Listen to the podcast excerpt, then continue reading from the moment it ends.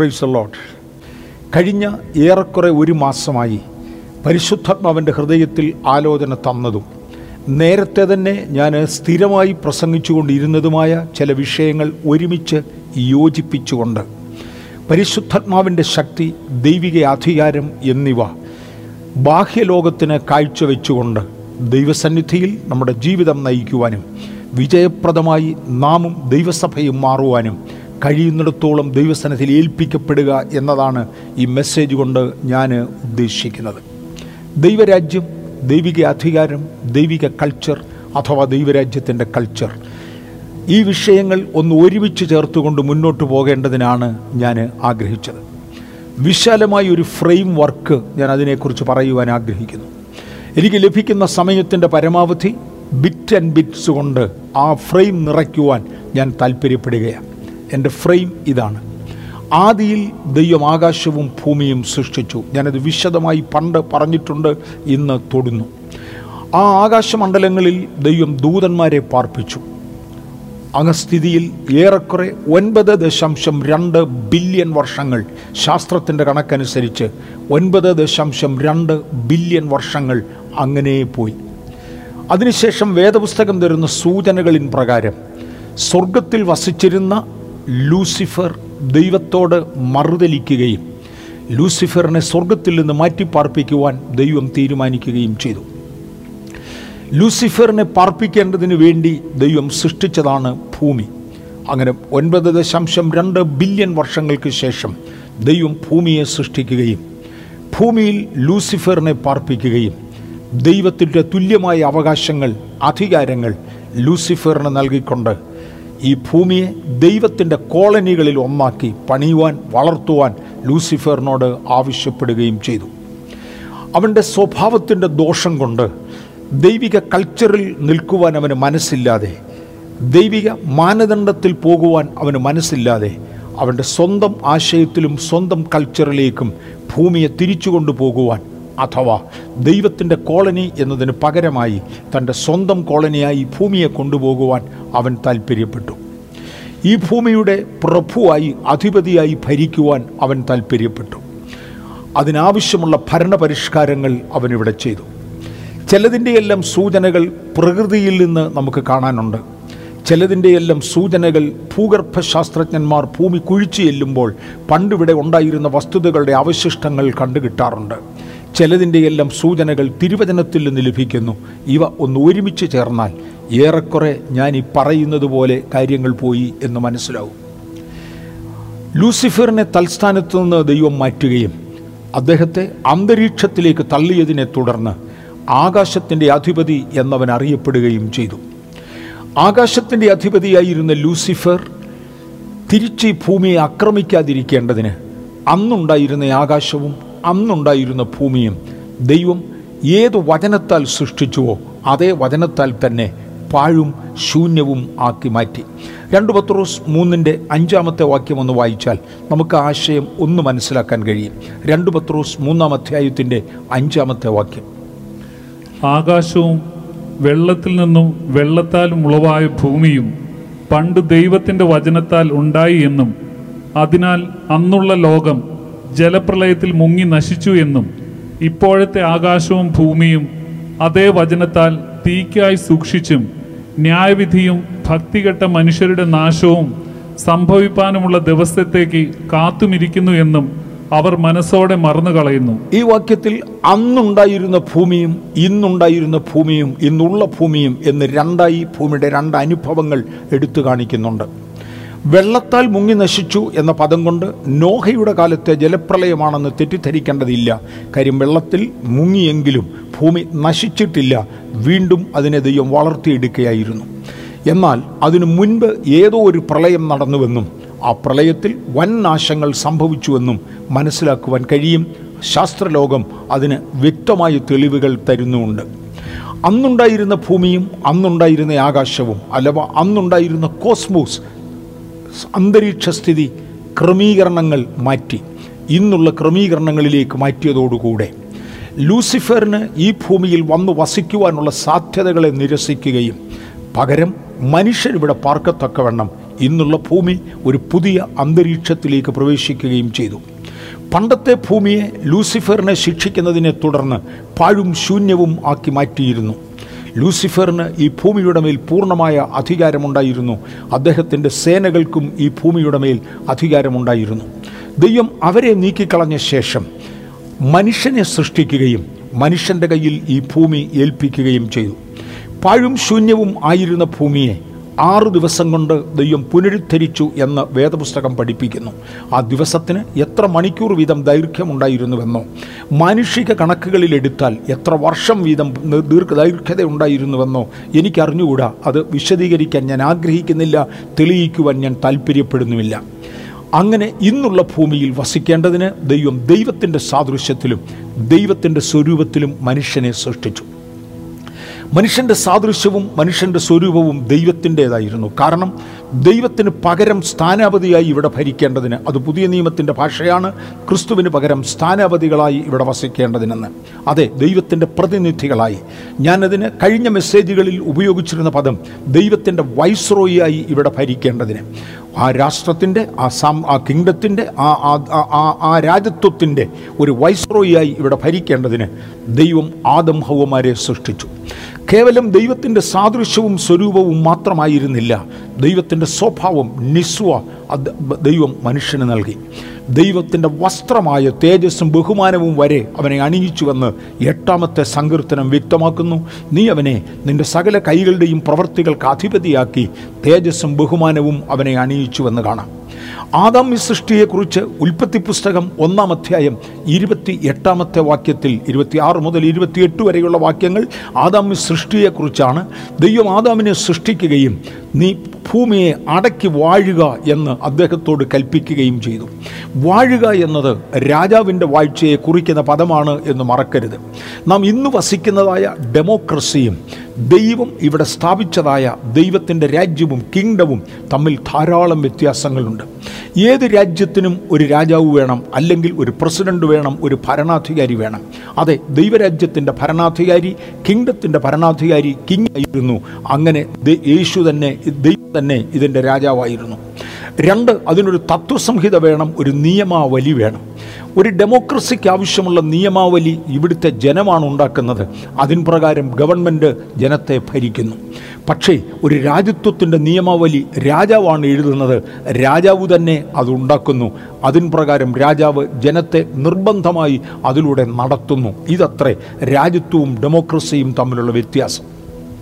നാം എല്ലാം ഇന്ന് ഡെമോക്രസികളിലാണ് പാർക്കുന്നത്. അതുകൊണ്ട് രാജ്യത്വത്തെ അധികം മനസ്സിലാക്കുവാൻ നമുക്ക് കഴിയുകയില്ല. എന്നാൽ രാജാക്കന്മാർ വാഴുന്ന രാജ്യങ്ങളിൽ അന്വേഷിച്ചാൽ അല്ലെങ്കിൽ അവരുടെ ചരിത്രം പഠിച്ചാൽ നമുക്കത് അല്പം കൂടെ നന്നായി മനസ്സിലാകും. അന്നുണ്ടായിരുന്ന ആകാശവും അന്നുണ്ടായിരുന്ന ഭൂമിയും ലൂസിഫറിന് വസിക്കത്തക്കതായിരുന്നുവെങ്കിൽ ഇന്നുള്ള ആകാശവും ഇന്നുള്ള ഭൂമിയും ലൂസിഫറിന് വസിക്കത്തക്കതല്ല. പകരം ദൈവത്തിന്റെ സാദൃശ്യത്തിലും സ്വരൂപത്തിലും സൃഷ്ടിച്ച മനുഷ്യന് വസിക്കത്തക്കതാണ്.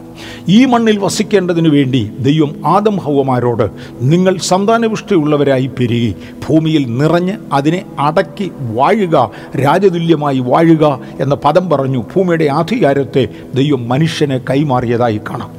ഭൂമിയുടെ അധികാരം ദൈവം മനുഷ്യനെ മാറിയ ശേഷം നീ ഇവിടെ ഭരിക്കുക ഏതൻ തോട്ടത്തിൽ നിന്നെ ആക്കുകയാണ് ഇന്ന ഇന്ന കാര്യങ്ങൾ നിങ്ങൾ ചെയ്തിരിക്കണം എന്ന് പറഞ്ഞ് ദൈവം ഏതനിൽ മനുഷ്യവർഗത്തെ ആക്കി ഞാൻ എപ്പോഴും ഓർമ്മിപ്പിക്കുന്നത് പോലെ രണ്ട് പ്രധാന കൽപ്പനകൾ ദൈവം കൊടുക്കുന്നത്. ഒന്ന് തോട്ടം സൂക്ഷിക്കേണ്ടതിനും രണ്ട് തോട്ടത്തിൽ ജോലി ചെയ്യേണ്ടതിനുമാണ്. എന്നും ദൈവം എന്നെ ഒരു സ്ഥലത്താക്കിയാൽ അതിന്റെ സൂക്ഷിപ്പ് എന്റെ കടമയാണ് എന്ന് മറക്കരുത്. പുതിയ നിയമഭാഷയിൽ നാം ദൈവ ദൈവത്തിന് അംബാസഡേഴ്സാണ് അതുപോലെ തന്നെ നാം ദൈവത്തിന് കാര്യവിചാരകന്മാരാണ്. ദൈവത്തിന് കാര്യവിചാരകന്മാരായി ദൈവത്തോടുകൂടെ ഇരിക്കുമ്പോൾ ദൈവമേൽപ്പിച്ചിട്ടുള്ള അധികാരത്തിൽ നിന്നുകൊണ്ട് ഈ ഭൂമിയിൽ ദൈവമാക്കിയ തോട്ടത്തിൽ മറ്റാരും കടക്കരുത് അല്ലെങ്കിൽ അരുതാത്തതൊന്നും കടക്കരുത്. അതിന് കാവൽ നിൽക്കണം എന്ന് പറഞ്ഞ കൽപ്പന മനുഷ്യന് പാലിപ്പാൻ കഴിയാതെ പോകുകയും പാമ്പിന്റെ ചതിയിലകപ്പെട്ട് മനുഷ്യൻ പാപത്തിൽ അകപ്പെടുകയും ചെയ്തു. മനുഷ്യൻ പാപത്തിൽ അകപ്പെടുമ്പോൾ ഇന്ന് രാവിലെയും അല്ലെങ്കിൽ കൂടെ കൂടെയും ഞാൻ ചിന്തിക്കാറുള്ള ഒരു വിഷയമാണ്. കേവലം ഒരു പെൺകുട്ടി അവ അന്നൊരു പെൺകുട്ടിയാണ് എന്ന് മറക്കരുത്. അവൾ ഒരമ്മയായിട്ടില്ല ഒരു പെൺകുട്ടിയാണ്. ആ പെൺകുട്ടിയെ പാപം ചെയ്യാതെ നിയന്ത്രിക്കുവാൻ ദൈവത്തിന് കഴിയുകയില്ലായിരുന്നുവോ? മാനവവർഗത്തിന്റെ ചരിത്രത്തെ മൊത്തത്തിൽ തിരിച്ചുവിടുന്നതും ഭൂമിയെ മൊത്തത്തിൽ അധപ്പതിച്ചു കളയുന്നതുമായ ദൈവത്തിന്റെ തിരിഹിതത്തിന്റെ കടകവിരുദ്ധമായ ഒരു പ്രവൃത്തിക്ക് വേണ്ടി ഔവ ഒരുങ്ങുമ്പോൾ ഔവയെ ദൈവത്തിന് തടഞ്ഞുകൂടായിരുന്നോ? ഔവയെ പഴം പറിച്ചു തിന്നു അതിനുവേണ്ടി പാമ്പ് പ്രേരിപ്പിച്ചു ഔവ പഴം പറിച്ചു തിന്നു. അത് അവൾക്ക് ദോഷമായി തീർന്നു മാനവവർഗത്തിന് ദോഷമായി തീർന്നു. അതേ പഴം തന്നെ ആദമിന്റെ കയ്യിൽ കൊടുക്കുകയും ആദം അത് തിന്നുകയും ചെയ്തു. അതും മനുഷ്യവർഗത്തിന് ദോഷമായി മാറി. ഇപ്രകാരം ദോഷമായി മാറുവാൻ തക്കവണ്ണം ഈ വൻ പാപം ചെയ്യുമ്പോൾ അവയെ തടഞ്ഞു നിർത്തേണ്ടതിന് ആദമിനോടോ ഹൗവയോടോ അരുതെന്ന് പറയുവാൻ ദൈവത്തിന് കഴിഞ്ഞിരുന്നില്ലേ? അല്ലെങ്കിൽ അവരെ ബലാത്കാരേണ ആ പാപം ചെയ്യാതെ വണ്ണം പിടിച്ചു നിർത്തുവാൻ ദൈവത്തിന് കഴിഞ്ഞിരുന്നില്ലേ? തോട്ടത്തിന്റെ നടുവിലുള്ള വൃക്ഷത്തിന്റെ ഫലം തിന്നരുതെന്ന് നേരത്തെ പറഞ്ഞിരുന്നു. പറയാഞ്ഞിട്ടല്ല തക്ക സമയത്ത് തടയാഞ്ഞിട്ടാണ് പറിച്ചു തിന്നത്. എന്റെ മറുപടി തടയുവാൻ കഴിയുകയില്ലായിരുന്നു. കാരണം നിങ്ങൾ അടക്കി വാഴുക എന്ന് ദൈവം പറയുമ്പോൾ അധികാരത്തിന്റെ പൂർണത മനുഷ്യന് ദൈവം കൈമാറി. മനുഷ്യന് ദൈവം കൊടുത്തതായ അധികാരം ദൈവരാജ്യത്തിന്റെ കൾച്ചറിൽ പെടുന്നതാണ്. ദൈവിക അധികാരം എന്ന ആശയത്തിലൂടെ പോകുവാനാണ് ഇവിടെ ഞാൻ താല്പര്യപ്പെടുന്നത്. ദൈവം മനുഷ്യന് കൊടുത്തിരുന്ന അധികാരത്തെ തിരിച്ചെടുക്കുവാൻ ദൈവം തയ്യാറല്ല. കാര്യം ദൈവം ദൈവത്തിന്റെ വാക്ക് തെറ്റിക്കുകയില്ല. ദൈവം തന്നെ കൽപ്പിച്ച കൽപ്പന ദൈവം തന്നെ വെച്ച പ്രമാണം ദൈവം തന്നെ കൊടുത്ത അനുഗ്രഹം ദൈവം തന്നെ കൊടുത്ത നന്മയാണ് ഭൂമിയുടെ അധികാരം ഏറ്റെടുക്കുക. നിങ്ങളുടെ കാര്യം നോക്കുവാൻ ഞാൻ നിങ്ങളെ സ്വാതന്ത്ര്യത്തിൽ അനുവദിച്ചിരിക്കുന്നു. അടക്കി വാഴുക. അടക്കി വാഴുന്ന മനുഷ്യനോട് അരുതെന്ന് പറയുവാൻ ദൈവത്തിന് കഴിയുകയില്ല. കാര്യം അത് ദൈവം തന്നെ ദൈവത്തിന്റെ വാക്കിനെ ലംഘിക്കുന്നതിന് തുല്യമാണ്. ഞാൻ അടുത്ത ഒരു അവസ്ഥ കൂടെ തൊടാൻ പോകുകയാണ്. തുടർന്ന് പഴയ നിയമത്തിന്റെ പുറകോട്ടുള്ള പടികൾ പഠിച്ചു വരുമ്പോൾ പിതാക്കന്മാരുടെ അകൃത്യം. മൂന്നാമത്തെയും നാലാമത്തെയും തലമുറ വരെ സന്ദർശിക്കും എന്ന് ദൈവം കൽപ്പിച്ചിട്ടുണ്ട്. പിതാക്കന്മാരുടെ അകൃത്യം മൂന്നാമത്തെയും നാലാമത്തെയും തലമുറ വരെ സന്ദർശിക്കും. അതിന്റെ ശിക്ഷ മൂന്നും നാലും തലമുറകൾക്ക് വരെ ഉണ്ടായേക്കാം. ഞാൻ ആ ശിക്ഷ എന്ന പദത്തിൽ തൽക്കാലം ചില മിനിറ്റുകൾ നിൽക്കട്ടെ പിന്നീട് ഞാൻ അവിടുന്ന് മാറും. അതിന്റെ ശിക്ഷ മൂന്നും നാലും തലമുറകൾക്ക് വരെ ഉണ്ടായി എന്ന് വരാം. പക്ഷേ ആദം ചെയ്ത പാപത്തിന്റെ ഫലം ഇന്നും തലമുറകൾ അനുഭവിച്ചുകൊണ്ടിരിക്കുക നൂറോ ആയിരമോ തലമുറകൾ കഴിഞ്ഞിട്ടും തേണ്ട ഈ ശിക്ഷ തീരുന്നില്ല. ഇത് തുടരുകയാണ്.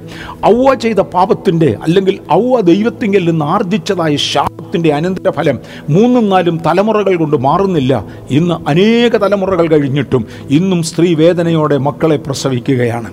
മനുഷ്യൻ മുഖത്തെ വിയർപ്പോടുകൂടെ അപ്പം ഭക്ഷിക്കുകയാണ്. സ്ത്രീ അവളുടെ ഭർത്താവിനെക്കുറിച്ചുള്ള താല്പര്യത്തിൽ ഇരിക്കുകയാണ്. ഇതെല്ലാം തുടരുകയാണ്. ഇനി ഞാൻ അടുത്ത പദത്തിലേക്ക് പ്രവേശിക്കട്ടെ. നാലുമഞ്ചും തലമുറകൾ കൊണ്ട് തീരാതെ വെണ്ണം. വണ്ണം നിത്യശാപമായി ഇത് ഏറ്റുവാങ്ങുവാൻ. കേവലം ശിക്ഷയല്ല. ശിക്ഷയാണെങ്കിൽ ഒരു തലമുറയിൽ തീരേണ്ടതാണ്. പോട്ടെ ദൈവത്തിന്റെ പ്രത്യേക നിയമത്തിൽ നാലും അഞ്ചും തലമുറ വരെ അത് നീണ്ടുവെന്ന് വന്ന് ഇരിക്കട്ടെ. അങ്ങനെ ഇരിക്കട്ടെ. അതിനപ്പുറത്തേക്ക് പോകാൻ ഒക്കത്തില്ല. ഇന്നും അത് നിൽക്കാതെ തുടരുന്നതിന്റെ കാരണം എന്തായിരിക്കും? മാനവവർഗത്തെ മുഴുവനും ശാപത്തിലേക്ക് അഴ്ത്തിയതായ തലമുറ തലമുറ തലമുറ തലമുറ തലമുറയായി ആയിരം ആയിരം തലമുറകൾ അനുഭവിക്കേണ്ടി വരുന്നതായ ഈ മഹാശാപം ഉണ്ടാക്കി വെക്കുന്നതായ ആ പാപക്രിയ ചെയ്യാതെ വേണം. മനുഷ്യനെ തടയുവാൻ ദൈവത്തിന് കഴിയാതെ പോയതിന്റെ കാരണം ദൈവമേൽപ്പിച്ച അധികാരമാണ്. നീ അടക്കി വാഴുക. അടക്കി വാഴുവാനായി നിർമ്മിക്കപ്പെട്ട മനുഷ്യൻ പാമ്പിന്റെ ചതിയിൽ അകപ്പെടുകയും പാപത്തിൽ അകപ്പെടുകയും അരുത് എന്ന് ദൈവം കൽപ്പിച്ച കൽപ്പനകൾ ലംഘിക്കുകയും ദൈവപ്രമാണത്തിൽ നിന്ന് മാറുകയും ചെയ്തതിനാൽ ഭൂമിയുടെ അധികാരത്തെ തേണ്ട വീണ്ടും സാത്താനെ ഒരു ഭാഗികമായെങ്കിലും എടുക്കത്തക്കവണ്ണം അവന്റെ കയ്യിൽ ഏൽപ്പിക്കുകയായിരുന്നു. അവൻ ഈ ഭൂമിയുടെ പ്രഭു എന്ന് വീണ്ടും അവനെ വിളിക്കത്തക്കവണ്ണം ഈ ലോകത്തിന്റെ പ്രഭു എന്നവൻ അറിയപ്പെടത്തക്കവണ്ണം വീണ്ടും അവന്റെ കയ്യിൽ അധികാരങ്ങൾ ചെലുത്തുകയായിരുന്നു. കാലത്തിന്റെ പോക്കിൽ ദൈവം പലരെ ഉപയോഗിച്ചു പലരെ ഉപയോഗിച്ചു. ഒടുവിൽ ദൈവം ഒരു അബ്രഹാമിനെ തിരഞ്ഞെടുത്തു. അബ്രഹാമിലൂടെ ഇസ്രയേൽ എന്ന ഒരു ജാതിയെ സംജാതമാക്കി. ഇസ്രയേൽ ജാതി വിശുദ്ധിയിൽ ജീവിക്കണമെന്നും തന്റെ പുത്രനാകുന്ന യേശുവിന് ജനിക്കേണ്ടതിന് വേണ്ടി ഒരു വർഗത്തെ ഒരുക്കിയെടുക്കണമെന്നും ദൈവം തീരുമാനിക്കുകയും പുത്രനാകുന്ന ക്രിസ്തു അങ്ങനെ കന്യകയാകുന്ന മറിയയിൽ ഈ യഹൂദ സംസ്കാരത്തിന്റെ ഉള്ളിൽ ജനിക്കുകയും അവിടെ നിന്ന് മനുഷ്യന്റെ പാപങ്ങളെ ഏറ്റുകൊണ്ട് ക്രൂശിന്മേൽ കയറി നമുക്കായി ബലിയായി മാറുകയും നമ്മുടെ പാപങ്ങൾ കാൽവറിയിൽ വഹിച്ചുകൊണ്ട് നമുക്ക് പാപത്തിൽ നിന്നുള്ള സ്വാതന്ത്ര്യം വരുത്തി തരികയും ചെയ്തു എന്ന് ബൈബിൾ നമ്മെ പഠിപ്പിക്കുന്നു. യേശു മരിച്ചു ഉയർത്തെഴുന്നേറ്റ അന്ന് ആ രാത്രിയിൽ തന്റെ പത്ത് ശിഷ്യന്മാർ ഒരുമിച്ച് കൂടിയിരുന്ന ആ യെരുശലേമിലെ മാളികയിലേക്ക് ചെന്ന് ആ ശിഷ്യന്മാരുടെ മേൽ യേശു ഊതി. യോഹനന്റെ സുവിശേഷം ഇരുപതാമത്തെ അധ്യായം ഇരുപത്തിരണ്ടാമത്തെ വാക്യത്തിൽ അത് പറയുന്നു പിതാവ് എന്നെ അയച്ചതുപോലെ ഞാൻ നിങ്ങളെ അയക്കുകയാണ്. അവരുടെ മേൽ ഊതി എന്റെ ആത്മാവിനെ കൈക്കൊള്ളുക പിതാവ് എന്നെ അയച്ചതുപോലെ ഞാൻ നിങ്ങളെ അയക്കുകയാണെന്ന് പറഞ്ഞു. പാമ്പുകളെയും തേളുകളെയും ശത്രുവിന്റെ സകല ബലത്തെയും ചവിട്ടുവാൻ ഒരു പ്രാവശ്യം ദൈവം ഒരു എഴുപത് ശിഷ്യന്മാർക്ക് പ്രത്യേകിച്ച് അനുവാദം കൊടുത്തു. വിശുദ്ധമത്തായുടെ സുവിശേഷം പത്താമത്തെ അധ്യായത്തിന്റെ ഒന്നാമത്തെ വാക്യത്തിലും ലൂക്കോസിന്റെ സുവിശേഷം ഒൻപതാം അധ്യായത്തിന്റെ ഒന്നും രണ്ടും വാക്യങ്ങളിലും യേശു തന്റെ ശിഷ്യന്മാർക്ക് ചില അധികാരങ്ങൾ കൊടുത്തു. നിങ്ങൾ പോകുമ്പോൾ ദൈവരാജ്യം സമീപിച്ചുവെന്ന് ഘോഷിക്കണം. പക്ഷേ നിങ്ങൾ പോകുമ്പോൾ ഒന്ന് അശുദ്ധാത്മാക്കളെ പുറത്താക്കണം. രണ്ട് നിങ്ങൾ പോകുമ്പോൾ സകലവിധ രോഗത്തിന്റെ മേലും വ്യാധിയുടെ മേലും നിങ്ങൾ അധികാരങ്ങൾ എടുക്കണം. നിങ്ങൾക്ക് ഞാൻ ചില അധികാരങ്ങൾ തരികയാണ് ഞാൻ ഒന്ന് പുറകോട്ടിറങ്ങാൻ ആഗ്- ആഗ്രഹിക്കുന്നു. ഏതെന്റെ മണ്ണിൽ വെച്ച് മനുഷ്യനെ ദൈവം തോട്ടത്തിലാക്കുന്നതിന് വേണ്ടി ചില ക്രമീകരണങ്ങൾ ചെയ്തത് ഞാൻ ഓർമ്മിപ്പിക്കട്ടെ. ഉൽപ്പത്തി പുസ്തകം ഒന്നാം അധ്യായത്തിന്റെ ഇരുപത്തിയാറ് മുതൽ ഇരുപത്തിയെട്ട് വരെയുള്ള വാക്യങ്ങളിൽ ദൈവം മനുഷ്യനെ സൃഷ്ടിച്ചു അതൊരാത്മാവായിട്ടാണ് സൃഷ്ടിച്ചത് ഒരാത്മാവായിട്ടാണ് സൃഷ്ടിച്ചത്. സ്വർഗത്തിലാണ് സൃഷ്ടി നടന്നതെങ്കിൽ ദൈവത്തിന്റെ തൃക്കരങ്ങളിലാണെങ്കിൽ പിതാവും പുത്രനും പരിശുദ്ധാത്മാവും ഉള്ള ഒരു സാഹചര്യത്തിലായിരുന്നു. കാരണം വരുവീൻ നാം നമ്മുടെ സാദൃശ്യത്തിൽ നമ്മുടെ സ്വരൂപത്തിൽ എന്ന് പറഞ്ഞുകൊണ്ട് ദൈവം മറ്റുള്ളവരെ കൂടെ വിളിക്കുന്നുവെങ്കിൽ തന്നോട് ചേർന്ന് സഹകരിച്ച് സൃഷ്ടിപരമായ കാര്യത്തിൽ തന്റെ കൂടെ നിൽക്കുവാൻ കഴിയുന്നവരെ മാത്രമേ ദൈവം സഹകരിപ്പിക്കുന്നുള്ളൂ. അത് പിതാവായ ദൈവവും പുത്രനാം ദൈവവും പരിശുദ്ധാത്മാവും ദൈവവുമാണ്. അങ്ങനെ ദൈവം മറ്റുള്ളവരെ കൂടെ വിളിച്ചു കൂട്ടിക്കൊണ്ട് ഈ മനുഷ്യനെ സൃഷ്ടിച്ചുവെങ്കിൽ ഈ മനുഷ്യനെ പാർപ്പിക്കേണ്ടത് ഭൂമിയിലാണ്. പക്ഷേ ഈ അന്നുണ്ടായിരുന്ന ലോകത്വവും അന്നുണ്ടായിരുന്ന കോസ്മോസും മാറ്റി ഒരു പുതിയ കോസ്മോസിലാക്കിയതിനാൽ ഈ പുത്തൻ കോസ്മോസിൽ വസിക്കുവാൻ ആവശ്യമുള്ള ഒരു ശരീരം ഈ കോസ്മോസിൽ നിന്ന് ആവശ്യമാകയാൽ ദൈവം നിലത്തെ പൊടി കൊണ്ട് ഒരു മനുഷ്യനെ ഉണ്ടാക്കി. ഒരു മനുഷ്യ രൂപമുണ്ടാക്കി അതിന്റെ ഉള്ളിലേക്ക് സ്വർഗത്തിൽ സൃഷ്ടിച്ചതായ നിസ്വ അഥവാ മനുഷ്യ ശ്വാസത്തെ മനുഷ്യ ആത്മാവിനെ പല അർത്ഥങ്ങൾ ആ പദത്തിനുണ്ട്. ഏറ്റവും പ്രധാനമായ അർത്ഥം ദൈവത്തിന്റെ സ്വഭാവം ഉൾക്കൊള്ളുന്ന ദൈവത്തിന്റെ ആത്മാവെന്ന അർത്ഥമാണ്. അതിനകത്ത് അക്ഷരീക ശ്വാസം എന്ന അർത്ഥവും ഇല്ലാതില്ല. പക്ഷേ അതിന്റെ പ്രധാന ആശയം ദൈവത്തിന്റെ ജീവനാകുന്ന സ്വഭാവമാകുന്ന ആത്മാവിനെ സ്വർഗത്തിൽ സൃഷ്ടിച്ച ആത്മാവിനെ ഊതിക്കൊടുത്തു എന്നതാണ്. ഞാനിവിടെ ഒരു കാര്യം പറയാം. ആദാമിന്റെ പ്രതിമയുണ്ടാക്കി ഭൂമിയിലിട്ടിരിക്കുമ്പോൾ ജീവനില്ലാത്ത പൊടി കൊണ്ടുണ്ടാക്കിയ ഒരു ശരീരമാണത്. ആ ശരീരത്തിനകത്ത് ദൈവത്തിന്റെ ആത്മാവ് വന്ന് വസിക്കേണ്ടിയിരിക്കുന്നു. കാരണം ഒരു ശരീരമില്ലാതെ ആത്മാവ് ഈ ഭൂമിയിൽ വരുവാൻ സാധ്യമല്ല അത് ഇല്ലീഗലാണ് ഭൂമിയുടെ അധികാരം ഏറ്റുവാങ്ങിയ അടക്കി വാഴുക എന്ന അരുളപ്പാട് ലഭിച്ച ആദമിനും ഹൗവയ്ക്കും പാപത്തിൽ നിന്ന് ദൈവമായി അവരെ പിടിച്ചു വേർതിരിക്കുന്നത് നിർബന്ധിച്ച് വേർതിരിക്കുന്നത് ഇല്ലീഗലായിരുന്നുവെങ്കിൽ ആ പദം വളരെ പ്രധാനമാണ്. ദൈവത്തിന് അരുത് എന്നവരോട് കൽപ്പിച്ചുവെങ്കിൽ അരുത് എന്നവരെ നിർത്തുവാൻ ദൈവത്തിന് കഴിയുമായിരുന്നു ബലം പ്രയോഗിക്കാമായിരുന്നു. പക്ഷെ പാപം ചെയ്യാൻ ചെയ്യാതെ വേണം ബലം പ്രയോഗിക്കാതിരുന്നതിന്റെ കാരണം അപ്രകാരം ഒരു ബലപ്രയോഗം നടക്കുന്നുവെങ്കിൽ അത് ഇല്ലീഗലാണ്. ദൈവത്തിന്റെ സ്വന്തം വാക്കുകൾ തന്നെ അത് നിയമവിരോധമാണ്. കാരണം ദൈവത്തിന്റെ വാചകങ്ങൾ അടക്കി വാഴുക എന്നതാ. ദൈവം ദൈവത്തിന്റെ സ്വഭാവം മാറ്റുകയില്ല. ഇപ്പോൾ ദൈവത്തിന് പോലും ഒരു ശരീരമില്ലാതെ ഈ ഭൂമിയിൽ ഒന്നും ചെയ്യാൻ ഒക്കത്തില്ല. ഇവിടെ നൈസർഗികമായി നടക്കേണ്ട നാച്ചുറൽ ഫിനോമിനാസ് പലതുണ്ട്. രാവിലെ സൂര്യൻ ഉദിക്കുന്നു വൈകിട്ട് അസ്തമിക്കുന്നു. അത് നാച്ചുറലി നടന്നുകൊണ്ടിരിക്കുന്നതാണ് ഋതുഭേദങ്ങൾ ഭൂമിയിൽ സംഭവിക്കുന്നു മഴ പെയ്യുന്നു വെയിലുദിക്കുന്നു തണുപ്പ് വരുന്നു മഞ്ഞു വരുന്നു വെള്ളം പൊങ്ങുന്നു താഴുന്നു. ഇതെല്ലാം നാച്ചുറലാണ്. പക്ഷെങ്കിൽ സൂപ്പർ നാച്ചുറലായി എന്തെങ്കിലും ഒന്ന് ചെയ്യുവാൻ ദൈവത്തിന് പോലും അത് ചെയ്യുവാൻ കഴിയുകയില്ല. വേണമെങ്കിൽ ഒരു ശരീരം ആവശ്യമാണ്. കാര്യം ശരീരമില്ലാതെ ദൈവത്തിനോ ഏതെങ്കിലും ഒരു ആത്മാവിനോ ഈ മണ്ണിൽ സൂപ്പർ നാച്ചുറലായ ഒരു പ്രവൃത്തിയിൽ ഏർപ്പെടുക എന്നത് ഇല്ലീഗലാകയാൽ ദൈവത്തിന് മനുഷ്യന്റെ സഹായം ആവശ്യമാണ് ശരീരത്തിന്റെ സഹായം ആവശ്യമാണ്. ഞാൻ എപ്പോഴും പറയാറുണ്ട് എനിക്കൊരാത്മാവുണ്ട് എന്ന് പറയുന്നതിനേക്കാൾ ഞാനൊരാത്മാവാണ് എന്ന് പറയുന്നതാണ് സത്യാവസ്ഥ. കാര്യം ആ ആത്മാവിന് വസിക്കുവാൻ വേണ്ടി ഒരു ശരീരത്തെയാണ് ഇവിടെ ഉണ്ടാക്കിയത്. ആ ശരീരത്തെയാണ് ദൈവം ആത്മാവിനാൽ നിറച്ച് അധികാരപ്പെടുത്തിയത്. പുതുവർഷത്തിലേക്ക് പ്രവേശിക്കുന്നതിന് മുന്നമേ ഇത്തരം ആശയങ്ങൾ നമ്മുടെ അകത്ത് നിറയുന്നെങ്കിൽ ദൈവം നമ്മെ ഏൽപ്പിക്കുന്നതായ ദൈവിക അധികാരങ്ങൾ എന്ത് എന്ന് മനസ്സിലാക്കി അത് എന്തുകൊണ്ട് നമ്മിൽ ഓപ്പറേറ്റ് ചെയ്യുന്നില്ല എന്ന് കണ്ടുപിടിക്കുവാൻ കഴിയുമെങ്കിൽ ഒരു വലിയ അളവിൽ ഒരു രൂപാന്തരത്തിലേക്ക് പോകുവാനും രണ്ടായിരത്തി ഇരുപത്തൊന്നര അനുഗ്രഹമായി അനുഭവിപ്പാനും സ്വർഗത്തിലെ ദൈവം നമുക്ക് കൃപ തരട്ടെ. അതിനുവേണ്ടിയാണ് ഞാൻ ഇങ്ങോട്ട് വരുന്നത്. ശരീരമില്ലാത്ത ഏതാത്മാവും ഇവിടെ ഇല്ലീഗലാണ്. ശരീരമില്ലാത്ത ഒരാത്മാവിനും ഇവിടെ പ്രവർത്തിക്കുവാൻ ആ ദൈവം ഒരധികാരം കൊടുത്തിട്ടില്ല. ഇനിയൊരു പ്രവൃത്തി നടക്കുന്നെങ്കിൽ അത് ഇല്ലീഗലാണ് ഉദാഹരണത്തിന് മോഷണം എന്നത് ഇന്ത്യയുടെ ഭരണഘടന അനുസരിച്ചും നിയമം അനുസരിച്ചും ഇല്ലീഗലാണ് പക്ഷെ മോഷ്ടിക്കുന്നവർ പലരുണ്ട്. മോഷ്ടിക്കുന്നവർ മോഷ്ടിക്കുന്നവരില്ലെന്നല്ല മോഷണം ഇല്ലാതാക്കിയിട്ടില്ല. മോഷണം ഇല്ലീഗലായി നിയമത്തിന് വിരോധമായി മാറി കുറ്റകരമാക്കി മാറ്റി. ഭൂമിയിൽ ശരീരമില്ലാതെ ഒരാത്മാവ് വസിക്കുന്നെങ്കിൽ അത് ദൈവസന്നിധിയിൽ കുറ്റകരമാണ് അനുവദനീയമല്ല. ആകയാൽ ഏതാത്മാവിനും ഒരു ശരീരം വേണം എന്ന് താല്പര്യമുണ്ട് ഏതാത്മാവിനും ഒരു ശരീരം വേണം. ശരീരമില്ലാത്ത ആത്മാവ് ഇല്ലീഗലായതുപോലെ ആത്മാവില്ലാത്ത ശരീരവും ഇവിടെ ഇല്ലീഗല അത് മരിച്ചു ആത്മാവില്ലാത്ത ശരീരം ഇവിടെ ഇല്ലീഗലാണ് അത് മരിച്ചു പോകും. എന്നിലേക്ക് ദൈവമയച്ച ആത്മാവ് എന്നിൽ നിന്ന് പോയാൽ തുടർന്ന് ഈ ശരീരം ഇവിടെ ഇല്ലീഗലാണ് അത് കുഴിച്ചിട്ടേ മതിയാകുകയുള്ളൂ അതിനെ എടുത്ത മണ്ണിലേക്ക് തിരികെ ചേരണം. എടുത്ത ഘടകങ്ങളിലേക്ക് അത് തിരികെ പോകണം. പഞ്ചഘടകങ്ങളിൽ നിന്നാണ് അത് എടുത്തതെങ്കിൽ പഞ്ചഘടകങ്ങളിലേക്ക്. എവിടെ നിന്നെടുത്തോ ഭൂമിയിലെ പൊടിയിലേക്ക് അത് തിരികെ പോകണം എന്നത് ദൈവിക വ്യവസ്ഥയാണ്. അപ്രകാരം ആത്മാവില്ലാത്ത ശരീരവും ശരീരമില്ലാത്ത ആത്മാവും അതിൽ തന്നെ ഇല്ലീഗല ദൈവത്തിനും ഒരു ശരീരം ആവശ്യമായിരുന്നു. അതുകൊണ്ട് ദൈവം അനേക ആളുകളെ വിളിക്കുകയും അവരെ ഉപയോഗിക്കുകയും ചെയ്തു. ഇനിയും ദൈവത്തിന്റെ ഒരു പ്രത്യേകത ദൈവം തിരഞ്ഞെടുക്കുന്ന വ്യക്തികളെ ഉപയോഗിച്ച് മാത്രമേ ദൈവത്തിന് സൂപ്പർ നാച്ചുറലായി എന്തെങ്കിലും ഒന്ന് ഇവിടെ ചെയ്യാനൊക്കത്തുള്ളൂ ഞാൻ ഒന്നുകൂടെ എടുത്തു പറയാം. ദൈവത്തിന് ഈ ഭൂമിയിൽ എന്തെങ്കിലും സൂപ്പർ നാച്ചുറലി ചെയ്യണമെങ്കിൽ ദൈവം തിരഞ്ഞെടുത്ത് അധികാരപ്പെടുത്തിയ ഒരു ശരീരം അതിനുണ്ടായിരിക്കണം. ഒരാത്മാവ് അതിനുണ്ടായിരിക്കണം.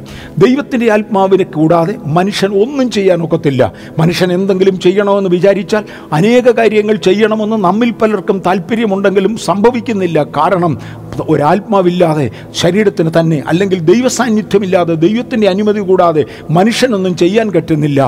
മനുഷ്യന്റെ സഹകരണമില്ലാതെ ദൈവമൊന്നും ചെയ്യാറില്ല. ഇങ്ങനെ രണ്ട് ഘടകങ്ങളെ ഒരുമിച്ച് കൊണ്ടുപോകുവാനാണ് ദൈവം തീരുമാനിച്ചത്. കണ്ട് നിങ്ങൾ സന്താനപുഷ്ടിയുള്ളവരായി പെരുകുക. ദൈവത്തോടുകൂടെ നടന്ന പലരെ നമുക്ക് തിരുവചനത്തിൽ കാണാം. ഹാനോക്ക് എന്നൊരു മനുഷ്യനെ നമുക്ക് ഉൽപ്പത്തി പുസ്തകത്തിൽ കാണുവാൻ കഴിയും. ഹാനോക്ക് ദൈവത്തോട് കൂടെ നടന്നു. അഞ്ചാമത്തെ അധ്യായത്തിലായിരിക്കും ഹാനോക്ക് ദൈവത്തോടുകൂടെ നടന്നുവെന്ന് കാണാം.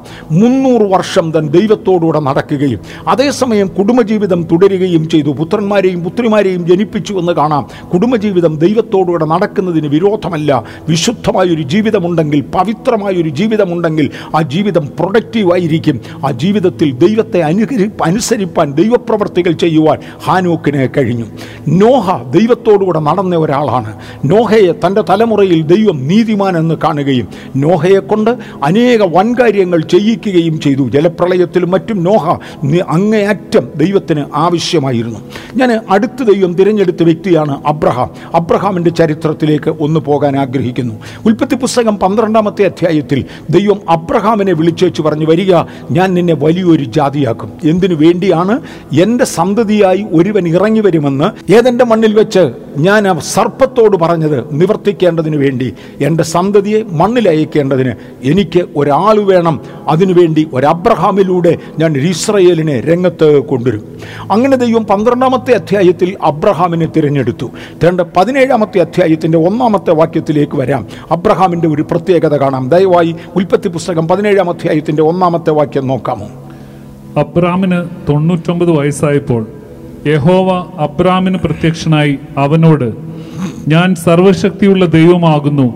നീ എന്റെ മുമ്പാകെ നടന്ന് നിഷ്കളങ്കനായിരിക്കുക അബ്രഹാമിനെ ദൈവത്തിന് വളർത്തണം. ഞാനൊന്ന് ഓർപ്പിക്കട്ടെ ഈ മനുഷ്യന്റെ ആദ്യത്തെ പേര് അബ്രഹാം എന്നായിരുന്നില്ല. അബ്രാം എന്നായിരുന്നു. അബ്രാം എന്ന മനുഷ്യനെയാണ് ദൈവം വിളിക്കുന്നത്. ഉൽപ്പത്തി പന്ത്രണ്ട് മുതൽ പതിനേഴ് വരെ അബ്രാം എന്ന പേരിൽ അദ്ദേഹം അറിയപ്പെടുന്നു. അബ്രാമിനെ ദൈവം വിളിക്കുകയും അബ്രാമിനെ ദൈവം വേർതിരിക്കുകയും ചെയ്തു. പതിനേഴാമത്തെ അധ്യായത്തിൽ അബ്രാമിനോട് ദൈവം പറഞ്ഞു അബ്രാം ഇനി മുതൽ അങ്ങയോട് ഞാൻ ഒരു നിയമം ചെയ്യട്ടെ. ഒന്ന് അങ്ങ് എന്റെ മുമ്പിൽ നിഷ്കളങ്കനായി നടക്കണം. എനിക്കൊരു മനുഷ്യനോട് കൂടെ നടക്കണമെങ്കിൽ ഒരു മനുഷ്യനിൽ പ്രവർത്തിക്കണമെന്നുണ്ടെങ്കിൽ നിഷ്കളങ്കത്വം നിർബന്ധമാണ്. ആകയാൽ അങ്ങ് നിഷ്കളങ്കനായിരിക്കണം. രണ്ട് തുടർന്നുള്ള വാക്യങ്ങൾ വായിക്കുമ്പോൾ ഞാൻ അങ്ങയുടെ പേരൊന്ന് മാറ്റാൻ പോകുകയാണ് അങ്ങേ അബ്രാം എന്നല്ല ഇനി മുതൽ വിളിക്കേണ്ടത് അബ്രഹാം എന്ന് വിളിക്കണം. എന്റെ തത്വശാസ്ത്രത്തിൽ ഞാൻ ഒരുവനെ കൊണ്ടുവരുന്നെങ്കിൽ എന്റെ നിയമത്തിൽ ഞാൻ ഒരുവനെ കൊണ്ടുവരുന്നെങ്കിൽ എന്റെ കൾച്ചറിൽ ഞാൻ ഒരുവനെ ആക്കുന്നുവെങ്കിൽ എന്റെ സ്വർഗീയ സാമ്രാജ്യത്തിന്റെ മോഡലിൽ മാതൃകയിൽ നടക്കേണ്ടതിന് ഞാൻ ഒരുവനെ ആക്കുന്നുവെങ്കിൽ അദ്ദേഹത്തിന്റെ പേര് പോലും ഞാനാണ് നിയമിക്കുന്നത്. അങ്ങയുടെ മേലുള്ള വിളി അനുസരിച്ച് അങ്ങ് ബഹുജാതികൾക്ക് പിതാവാകണം. അബ്രഹാമിനെ വിളിക്കുന്ന അബ്രഹാമിനെ വിളിക്കുന്ന സമയത്ത് ഞാൻ നിന്നെ ഒരു ജാതിയാക്കും ഒരു വലിയ ജാതിയാക്കുമെന്ന് പറഞ്ഞെങ്കിൽ കാലത്തിന്റെ പോക്കിൽ അദ്ദേഹത്തിന്റെ നടപ്പ് കണ്ടപ്പോൾ നടപ്പ് കൊണ്ട് തെളിയിച്ച അബ്രാമിനോട് ദൈവം പറഞ്ഞു അങ്ങ് കേവലം ഒരു ജാതിയുടെ പിതാവ് മാത്രമായി തീരുകയില്ല അങ്ങ് ബഹുജാതികൾക്ക് പിതാവായി മാറും. മുഴു ക്രിസ്ത്യാനിയും ഇന്ന് ലോകത്തിൽ ആകപ്പാടെ ഉള്ളവർ അബ്രഹാമിന്റെ ആത്മീക സന്തതി എന്നവർ വിശ്വസിക്കുന്നു. യഹൂദജാതി അബ്രഹാമിന്റെ സന്തതി എന്ന് അവർ വിശ്വസിക്കുന്നു. ഇന്നത്തെ മുസ്ലിം സഹോദരന്മാർ അബ്രഹാമിന്റെ സന്തതി എന്ന് അവർ വിശ്വസിക്കുന്നു തീർന്നു. ലോകത്തിലെ ബഹുഭൂരിപക്ഷം ആളുകളുമായി കഴിഞ്ഞു. ഞാൻ നിന്നെ ബഹുജാതികൾക്ക് പിതാവാക്കും. ഞാൻ നിന്നെ ബഹുജാതികൾക്ക് പിതാവാക്കും. ക്രിസ്തുമാർഗത്തിലുള്ള അനവധി വിഭാഗങ്ങൾ മുസ്ലിം വിഭാഗത്തിലുള്ള അനവധി വിഭാഗങ്ങൾ യഹൂദമാർഗത്തിലുള്ള ചില വിഭാഗങ്ങൾ എന്നിങ്ങനെ വിഭാഗങ്ങൾ ഒക്കെ ഉണ്ടെങ്കിലും ഇവയെല്ലാം ചേർന്നുകൊണ്ട് ഈ ബഹുജാതികൾക്കും അബ്രഹാം പിതാവാണ് എന്ന് അവർ വാദിക്കുന്നു അവർ ഒരുപോലെ വിശ്വസിക്കുന്നു. അബ്രഹാം നമ്മുടെ പിതാവായിട്ടുണ്ട്. ദൈവം അബ്രഹാം അബ്രഹാമിനെ വിളിച്ചേച്ച് പറഞ്ഞു ഒന്ന് അങ്ങ് നിഷ്കളങ്കനായി നടക്കണം. രണ്ട് ഞാൻ അങ്ങയുടെ പേര് മാറ്റാൻ പോകുകയാണ് ഞാൻ തരുന്ന പുതിയ പേര് അങ്ങേക്ക് ഇരിക്കണം. ദൈവമേ തൊണ്ണൂറ് വയസ്സ് വരെ ഒരു പേരിനാൽ അറിയപ്പെട്ട ആളിനെ പെട്ടെന്ന് വിളിച്ച് വേറൊരു പേരിടുക എന്ന് പറഞ്ഞാൽ ആളിന് സഹിക്കാവുന്നതല്ല മനസ്സിലാക്കാൻ പ്രയാസമുള്ളതാ. കേവലം എഴുപത്തി അഞ്ചാമത്തെ വയസ്സിൽ നടക്കുന്ന എന്നോട് നാളെ മുതൽ നിന്റെ പേരിതല്ല വേറൊന്നാണെന്ന് പറഞ്ഞാൽ അംഗീകരിക്കുവാനും അതൊന്ന് അക്കോമഡേറ്റ് ചെയ്യുവാനും പ്രയാസമാണ് എന്റെ വസ്ത്രധാരണ രീതി ഒന്ന് മാറ്റുവാൻ ആരെങ്കിലും എന്നോട് ആവശ്യപ്പെട്ടാൽ ഞാൻ പരിചയിച്ചും പഴകിയും വന്ന ഇടത്തു നിന്നൊന്ന് മാറ്റുന്നത് എനിക്ക് പ്രയാസമായി മാറും. ഞാൻ സാധാരണ ഇത്തരം ഉടുപ്പിടാറുണ്ട്. നാളെ ഒരു ജിബ ഇട്ടുകൊണ്ടാണ് നടക്കേണ്ടതെന്ന് പറഞ്ഞാൽ ഒരു ജിബ ഇട്ടുകൊണ്ട് പോകാൻ എനിക്കൊരല്പം ബുദ്ധിമുട്ട് തോന്നും കാര്യം പഠി പരിചയിച്ചു വന്ന ഏതെങ്കിലും ഒന്ന് മാറ്റുന്നത് മനുഷ്യന് പ്രയാസമാണ് അബ്രാമേ അങ്ങയുടെ പേര് തന്നെ ഞാൻ മാറ്റുകയാണ് അടുത്തത് ഇനി മുതൽ അങ്ങ് പരിച്ഛേദന ആചരിക്കണം. അങ്ങയുടെ ശരീരത്തിന്റെ മേൽ വ്യത്യാസം തിരിച്ചറിയേണ്ടതിന് തന്റെ പരിച്ഛേദന ആചരിക്കണം. ഞാൻ തരുവാൻ പോകുന്ന നിയമങ്ങളും കൾച്ചറുകളും മൊത്തമായി അങ്ങയുടെ ജീവിതത്തിൽ ചേഞ്ച് ആക്കണം. ആ ചേഞ്ചിലൂടെ നടന്നെങ്കിൽ മാത്രമേ എനിക്കെന്റെ നിയമം അങ്ങയോടെ സ്ഥാപിച്ചെടുക്കുവാൻ കഴിയുകയുള്ളൂ. അങ്ങനെ ദൈവവുമായി അദ്ദേഹം ഒരു പ്രമാണത്തിൽ വന്നു. ഉൽപ്പത്തി പുസ്തകം പതിനെട്ടാമത്തെ അധ്യായത്തിലേക്ക് വരുമ്പോൾ തന്റെ അബ്രഹാമിന്റെ കൂടെ നടന്നിരുന്ന ലോത്ത് അബ്രഹാമിനെ വിട്ടുപിരികയും തന്റെ സഹോദരപുത്രനായിരുന്ന ലോത്ത് സോതോങ്കോമോറ എന്ന സ്ഥലത്തേക്ക് പോകുകയും ചെയ്തു. ഭൂമിയിൽ ഇന്ന് ദൈവത്തിനുള്ള പ്രതിനിധി പ്രധാനമായും അബ്രഹാമാണ്. പ്രത്യേകിച്ചും അബ്രഹാം താമസിക്കുന്ന ഇടത്തിന്റെ പൂർണ ചുമതല അബ്രഹാമിനുള്ളതാണ്. അതിന്റെ ഭരണം നോക്കേണ്ടത് അബ്രഹാമാണ്. ദൈവത്തിന് വേണ്ടി അധികാരിയാണ്. മാത്രമല്ല തന്റെ സഹോദരപുത്രനായ ലോത്ത് പോയിരിക്കുന്ന ഇടത്തും ഭാഗികമായ ഒരു അധികാരം അബ്രഹാമിനുണ്ട്. അതുകൊണ്ട് ദൈവം അബ്രഹാമിന്റെ അടുക്കൽ വന്നു. പതിനെട്ടാമത്തെ അധ്യായത്തിൽ വന്ന് അബ്രഹാമിനോട് പറഞ്ഞു അബ്രഹാമെ സോതോമിനെ കുറിക്കുന്ന ഒരുപാട് കംപ്ലൈന്റ് എന്റെ സന്നിധിയിൽ എത്തിയിരിക്കുന്നു. എന്റെ സന്നിധിയിൽ സോതോമിനെ കുറിച്ചുള്ള കംപ്ലൈന്റുകൾ വളരെയാകയാൽ അത് അങ്ങനെ തന്നെയാണോ എന്ന് നോക്കേണ്ടതിന് ഞാൻ എന്റെ ദൂതന്മാരെ അവിടെ അയക്കുകയാണ് അങ്ങനെയാണെന്ന് കണ്ടാൽ ഞാൻ ആ നാടിനെ നശിപ്പിക്കും പക്ഷേ അബ്രഹാമിനെ അറിയിക്കാതെ എനിക്കൊന്നും ചെയ്യാനില്ല. എന്തെങ്കിലും പറയാനുണ്ടോ എന്ന് നോക്കണം. ഇന്ന് പകൽ ദൈവം ഒരാളിനെ ഒരു അധികാരത്തിൽ ഏൽപ്പിച്ചാൽ നിങ്ങളെ അറിയിക്കാതെ ദൈവത്തിന് ഒന്നും ചെയ്യുവാൻ കഴിയുകയില്ല. തന്റെ അഭിപ്രായം എന്ത് എന്ന് ദൈവത്തിന് അറിയണം. അബ്രഹാം ദൈവത്തോട് പറഞ്ഞു ദൈവമേ അങ്ങയുടെ സ്വഭാവത്തെക്കുറിച്ച് ഞാൻ അങ്ങയെ ഓർമ്മിപ്പിക്കട്ടെ. മനുഷ്യരാകുന്ന ഞങ്ങൾ അറിയുന്നിടത്തോളം അങ്ങ് നീതിയുള്ളവനെ അനീതിയുള്ളവനെയും ഒരുമിച്ച് നശിപ്പിക്കുന്നവനല്ല. നീതിമാനെ അധർമ്മിയോടുകൂടെ നശിപ്പിക്കുന്നവനല്ല. അതല്ല അങ്ങയുടെ സ്വഭാവം. നമുക്ക് ഉൽപ്പത്തി പുസ്തകം പതിനെട്ടാം അധ്യായം ഇരുപതാമത്തെ വാക്യം ദയവായി നോക്കാമോ? പതിനെട്ടിന്റെ ഇരുപത്. പിന്നെ യഹോവ സ്വതോമിന്റെയും ഗൊമോരയുടെയും നിലവിളി വലിയതും അവരുടെ പാപം അതികഠിനവുമാകുന്നു. ഞാൻ ചെന്ന് എന്റെ അടുക്കൽ വന്നെത്തിയ നിലവിളി പോലെ അവർ കേവലം പ്രവർത്തിച്ചിട്ടുണ്ടോ ഇല്ലയോ എന്ന് നോക്കി അറിയും എന്നരളി ചെയ്തു. ദൈവം അബ്രഹാമിനെ അത് അറിയിച്ചു. അബ്രഹാം പതുക്കെ ദൈവത്തോട് സംസാരിക്കുവാൻ തുടങ്ങി. പതിനെട്ടാമത്തെ അധ്യായം ഇരുപത്തിമൂന്ന് മുതൽ മുപ്പത്തിമൂന്ന് വരെയുള്ള വാക്യങ്ങൾ അബ്രഹാമും ദൈവവും തമ്മിലുള്ള ഡയലോഗുകളാണ് കാണുന്നത്. അബ്രഹാം ദൈവത്തോട് പറഞ്ഞ് കർത്താവേ നീതിമാനെ അധർമ്മിയോടുകൂടെ കൊന്നുകളയുന്നത് അങ്ങയുടെ സ്വഭാവമല്ല. അതുകൊണ്ട് ഞാൻ ഒരു കാര്യം പറയട്ടെ? ഒരു പക്ഷേ ഇതിനെ മധ്യസ്ഥ പ്രാർത്ഥന എന്ന് വിളിക്കും അഭയയാചന എന്ന് വിളിക്കും മധ്യസ്ഥത അണയ്ക്കുക എന്ന് ചിലർ പറയുന്നതായി കാണാം. ഒരുവന് വേണ്ടി വേറൊരുവൻ വാദിക്കുക എന്ന ആശയമാണ് സോതോമിനും ഗോമോറയ്ക്കും വേണ്ടി അബ്രഹാം ദൈവമുമ്പിൽ വാദിക്കുക. അബ്രഹാം തനിക്ക് ലഭിച്ച അധികാരത്തിൽ നിന്നുകൊണ്ട് ദൈവത്തോട് പറഞ്ഞ ഞങ്ങളുടെ സ്വഭാവം ഞാൻ ഓർമ്മിപ്പിക്കട്ടെ. ഞാൻ ഇത്തരം ലഭിക്കുന്ന ചില സ്വഭാവങ്ങളെക്കുറിച്ച് ഒന്ന് തൊടുന്നത് കൊള്ളാം. പുതിയ നിയമത്തിൽ കർത്താവായി യേശു പറഞ്ഞു ഒരു യജമാനന്റെ തോട്ടത്തിൽ നട്ട ഒരു വൃക്ഷമുണ്ടായിരുന്നു ആ നട്ടിരുന്ന വൃക്ഷത്തിൽ ഫലമുണ്ടോ എന്ന് നോക്കേണ്ടതിന് തോട്ടക്കാരൻ ചെന്നു. രണ്ട് മൂന്ന് വർഷം നോക്കിയിട്ടും അതിൽ ഫലം കാണാഞ്ഞതിനാൽ തേണ്ട യജമാനൻ ആ തോട്ടത്തിൽ സേവ ചെയ്യുന്നവനോട് ഗ്രഹവിചാരകനോട് അവിടുത്തെ കാര്യങ്ങൾ നോക്കുന്ന ആളിനോട് കൃഷിക്കാരനോട് പറഞ്ഞു ഈ വൃക്ഷത്തെ വെട്ടിക്കളഞ്ഞേക്ക്. കാര്യം ഇത് നമ്മുടെ സ്ഥലം നശിപ്പിക്കുകയാണ് വളം കളയുകയാണ്. ഈ വൃക്ഷം കൊണ്ട് പ്രയോജനമില്ല. ഉടമസ്ഥൻ പറഞ്ഞത് അതുപോലെ അനുസരിക്കുവാൻ വേലക്കാരന് കഴിയുമെങ്കിലും അദ്ദേഹം തിരിഞ്ഞ് ഒരു വാചകം പറഞ്ഞു. ഗ്രഹവിചാരകന്റെ പ്രത്യേകത ഇവിടെയാ. ഇല്ല യജമാനെ ഇന്ന് വെട്ടിക്കളയുവാൻ പറയരുതേ. ഞാനതിന് ചുറ്റും ഒന്നുകൂടെ കിളച്ച് വളമിട്ട് നോക്കാം. ഒരു പക്ഷേ ഫലം കായ്ച്ചെങ്കിലോ. ഒന്നോ രണ്ടോ മൂന്നോ വർഷങ്ങളിലൂടെ വീണ്ടും അതുപോലെ ട്രയൽ നടത്തുവാനും ഫലം കായ്ക്കുമോ എന്ന് നോക്കുവാനും തക്കവണ്ണം യജമാനന്റെ കോപത്തെ ശമിപ്പിക്കുവാൻ ഉടമസ്ഥന്റെ താല്പര്യത്തെ തടഞ്ഞു നിർത്തുവാൻ ഗ്രഹവിചാരകന് കഴിയും എന്ന് മറക്കരുത്. ഗ്രഹവിചാരകൻ അത് ചെയ്തു. അബ്രഹാം ദൈവത്തിന് തിരിഹിതത്തിന് വിരോധമായി നിൽക്കുകയാണ് നോ കർത്താവേ അങ്ങനെയല്ല. എന്റെ അധികാരത്തിലും എന്റെ എന്റെ എന്റെ കൺട്രോളിലും ദൈവം തന്നിട്ടുള്ള ആശയങ്ങൾ ഞാൻ തിരുമുമ്പിൽ വെക്കട്ടെ. അങ്ങയുടെ സ്വഭാവം ഇതല്ല. നീ അധർമ്മിയോടുകൂടെ നീതിമാനെ നശിപ്പിക്കുന്നവനല്ല. അതുകൊണ്ട് ഒരു അൻപത് നീതിമാന്മാർ ആ പട്ടണത്തിൽ ഉണ്ടെങ്കിൽ ആ പട്ടണത്തെ നശിപ്പിക്കരുത്.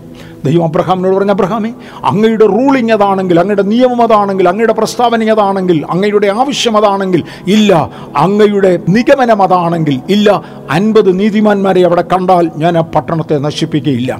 അബ്രഹാം വീണ്ടും ദൈവത്തോട് പറഞ്ഞു യഹോവയെ കോപിക്കരുതേ ഞാൻ ഒന്നുകൂടെ ചോദിച്ചോട്ടെ ഒരുപക്ഷെ അഞ്ച് പേർ കുറഞ്ഞു പോയാലോ? നാൽപ്പത്തി അഞ്ച് പേരുണ്ടെങ്കിൽ നശിപ്പിക്കുമോ? നോ നിന്റെ അനുവാദം കൂടാതെ എനിക്ക് നശിപ്പിക്കാൻ കഴിയുകയില്ല. നാൽപ്പത്തഞ്ചിൽ ഉള്ളെങ്കിൽ ഞാൻ നശിപ്പിക്കുകയില്ല അബ്രഹാം നാൽപ്പതേ വന്നു. നാൽപ്പതേ വന്നേച്ചു പറഞ്ഞ് നാൽപ്പതേ ഉള്ളെങ്കിലോ? ദൈവം പറഞ്ഞില്ല നശിപ്പിക്കത്തില്ല.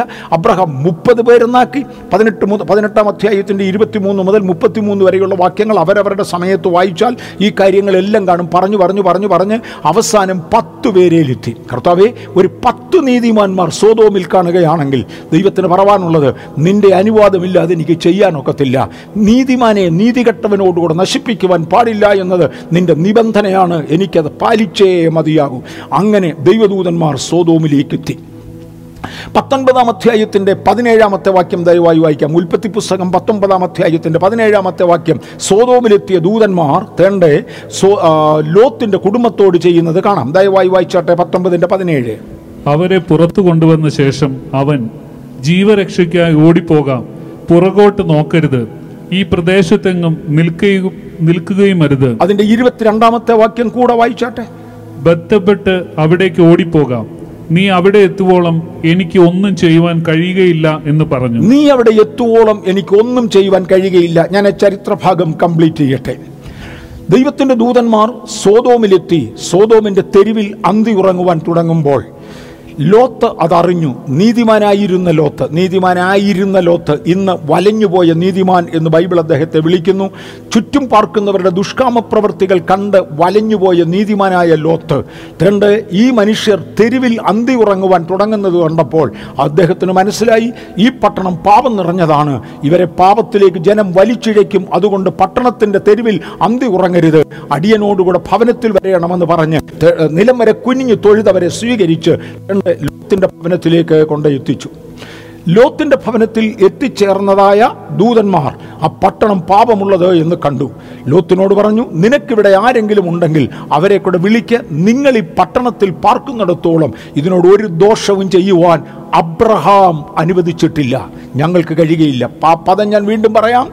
അബ്രഹാമിന്റെ മേൽ ദൈവം ഒരു അധികാരം ഏൽപ്പിച്ചു കഴിഞ്ഞതിനാൽ ഈ പട്ടണത്തോട് ഒരു ദോഷം ചെയ്യാൻ ഞങ്ങൾക്ക് കഴിയത്തില്ല. കാര്യം അബ്രഹാം അനുവദിച്ചിട്ടില്ല. അബ്രഹാമിന്റെ അനുമതി അൻപത് മുതൽ പത്ത് വരെ താണു വന്നു. അവസാനം അബ്രഹാമിന്റെ അനുമതി അനുവാദത്തിൽ അനുവാദം നിൽക്കുന്നത് നീതിമാന്മാരെ മാറ്റിയ ശേഷം മാത്രമേ നീതികെട്ടവരെ ന്യായം വിധിക്കാവൂ. അതുകൊണ്ട് നീതിമാനായ ലോത്തിന് ഇവിടെ ഉള്ളിടത്തോളം ഞങ്ങൾക്കൊന്നും ചെയ്യാനൊക്കത്തില്ല. ലോത്ത് വളരെ സ്ലോ ആയിട്ട് നിൽക്കുന്നത് കണ്ട് തേണ്ട ദൈവദൂതന്മാർ ആ ലോത്തിനെയും ഭാര്യയെയും രണ്ട് മക്കളെയും കൈക്ക് പിടിച്ച് വലിച്ചു പട്ടണത്തിന്റെ വെളിയിൽ കൊണ്ടുവന്നു. കൊണ്ടുവന്ന് വെച്ച് അവരോട് പറഞ്ഞു അങ്ങ് ദൂരെ ഒരു പർവതമുണ്ട്. ആ പർവതത്തിലേക്ക് ഓടിപ്പോയിക്കൊള്ളുക ഇവിടെ ഒരു പ്രധാനപ്പെട്ട കാര്യമുണ്ട്. ഇത്രയും ദൈവം കരുണ ചെയ്ത് പട്ടണത്തിൽ നിന്ന് വലിച്ചിറക്കിക്കൊണ്ടുവന്ന് സ്വതോങ്കോമുറയിൽ നിന്ന് വലിച്ചിറക്കിക്കൊണ്ട് കൊണ്ടുവന്നിട്ട് ആ മലമുകളിലേക്ക് ഓടുവാൻ പറഞ്ഞപ്പോൾ ലോത്തിന്റെ മറുപടി യജമാനന്മാരെ അവിടം വരെ ഓടുവാനുള്ള ആരോഗ്യം എനിക്കില്ല. ദൈവത്തിന്റെ ബെസ്റ്റ് ആ പർവതമാണെന്ന് അദ്ദേഹത്തിന് മനസ്സിലായി. എന്നാൽ ദൈവത്തിന്റെ ബെസ്റ്റ് അല്ല. ദൈവത്തിന് ബെസ്റ്റ് അല്ലെങ്കിലും എന്റെ തിരഞ്ഞെടുപ്പിൽ ഇവിടെ അടുക്കൽ സോവാർ എന്ന് പറയുന്ന ഒരു പട്ടണമുണ്ട്. അങ്ങോട്ട് പോകുവാൻ എന്നെ അനുവദിക്കണമേ. ഞാൻ സാധാരണ പ്രസംഗിക്കാറുള്ളപ്പോൾ അനേക പ്രസംഗകർ പറയാറുള്ളത് പോലെ ഞാനും പറയാറുണ്ട്. ദൈവത്തിന്റെ ബെസ്റ്റും പെർഫെക്റ്റ് സിലക്ഷനും പെർമിസീവ് സിലക്ഷനും ദൈവത്തിന്റെ പെർഫെക്റ്റ് സിലക്ഷനിൽ പെർഫെക്റ്റ് ഐഡിയയിൽ ആ പർവതത്തിന്റെ മുകളിലാണ് പോകേണ്ടത്. പക്ഷെ പെർമിസീവായി വേറെ പലതും കാണും. ചോദിച്ചാൽ അനുവദിക്കാവുന്ന ദൈവത്തിന്റെ തീരുമാനത്തെ മാറ്റിയെടുത്തു കൊണ്ടുവരാവുന്ന വേറെ പലതുമുണ്ട്. അങ്ങനെ ഞാൻ ഇവിടേക്കൊന്ന് പോകുവാൻ ഈ സോവാർ എന്ന പട്ടണത്തിലേക്ക് പോകുവാൻ എനിക്ക് അനുമതി തരയണം അവിടെയാണ് ദൈവദൂതന്മാർ പറഞ്ഞത് പോ നീ ഇവിടെ നിൽക്കുന്നിടത്തോളം നീ അവിടെ ചെല്ലുന്നത് വരെ ഈ പട്ടണത്തോട് ഒന്നും ചെയ്യാൻ ഞങ്ങൾക്ക് കഴിയുകയില്ല. അബ്രഹാമിന്റെ അനുമതിയില്ല അബ്രഹാമിന്റെ അനുമതിയില്ലാതെ സാധ്യമല്ല. ഞാൻ നിങ്ങളും പാർക്കുന്ന ഇടങ്ങളിൽ ദൈവത്തിന് ചില കാര്യങ്ങൾ ചെയ്യണമെങ്കിൽ സൂപ്പർ നാച്ചുറൽ ഇന്റർവിയറൻസസ് ഉണ്ടാകണമെങ്കിൽ സൂപ്പർ നാച്ചുറലായ ദൈവിക ഇടപെടൽ ഉണ്ടാകണമെങ്കിൽ എന്റെയും നിങ്ങളുടെയും അനുവാദം ചോദിക്കുന്ന ഒരു ബന്ധത്തിലേക്ക് ദൈവവുമായി വരുവാൻ നമുക്ക് കഴിയണം കാര്യം ഇതാണ് ദൈവരാജ്യത്തിന്റെ തത്വം എന്ന് മറക്കരുത്.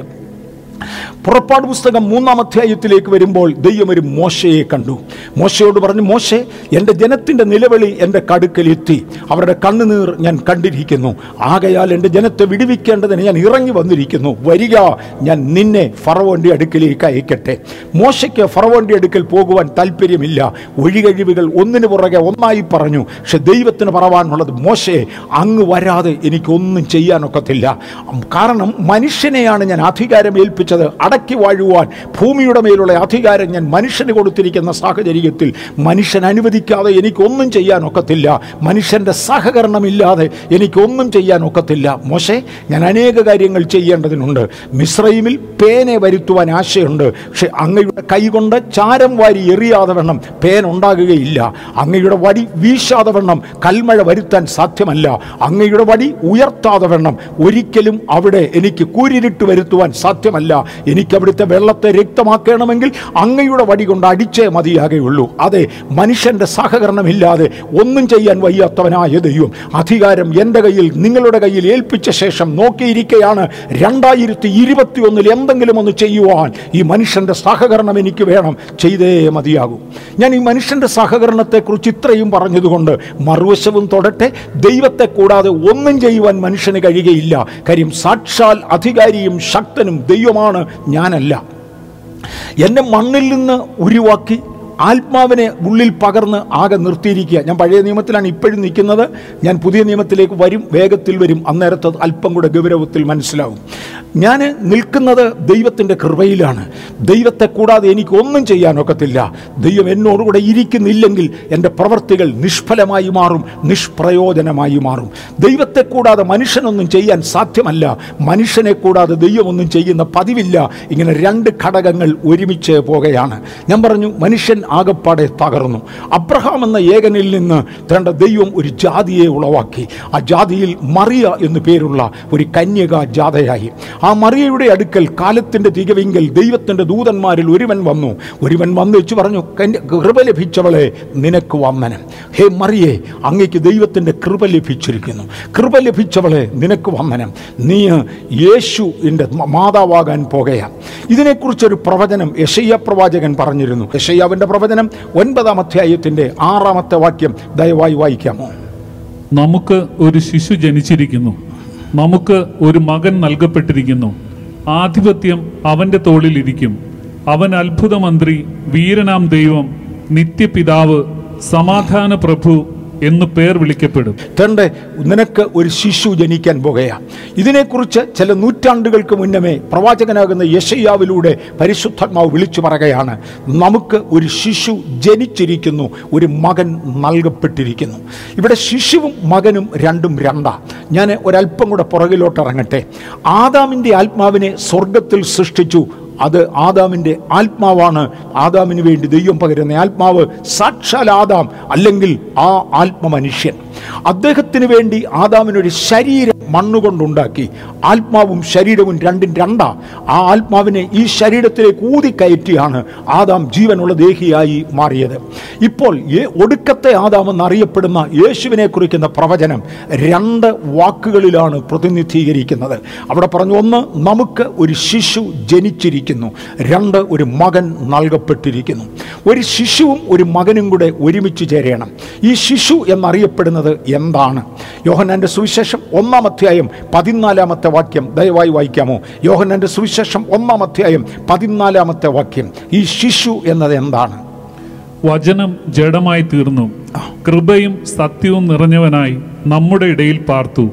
ഞങ്ങൾ അവന്റെ തേജസ് പിതാവിൽ നിന്ന് ഏകജാതനായവന്റെ തേജസ്സായി കണ്ടു. തന്റെ യേശുക്രിസ്തുവിനെ കുറിച്ച് പറയുന്ന ഒരു പദപ്രയോഗമാണിത്. വചനം ജഡമായി തീർന്നു. ആ വചനം ജഡമായി തീർന്ന ആ ജഡത്തെയാണ് യേശു എന്ന് വിളിക്കുന്നത്. മറിയമിലൂടെ ജഡമെടുത്തവനായ ദൈവം മറിയാമിലൂടെ ദൈവത്വം എടുത്തവനെന്നല്ല മറിയാമിലൂടെ ജന ജഡമെടുത്തവനായ യേശു.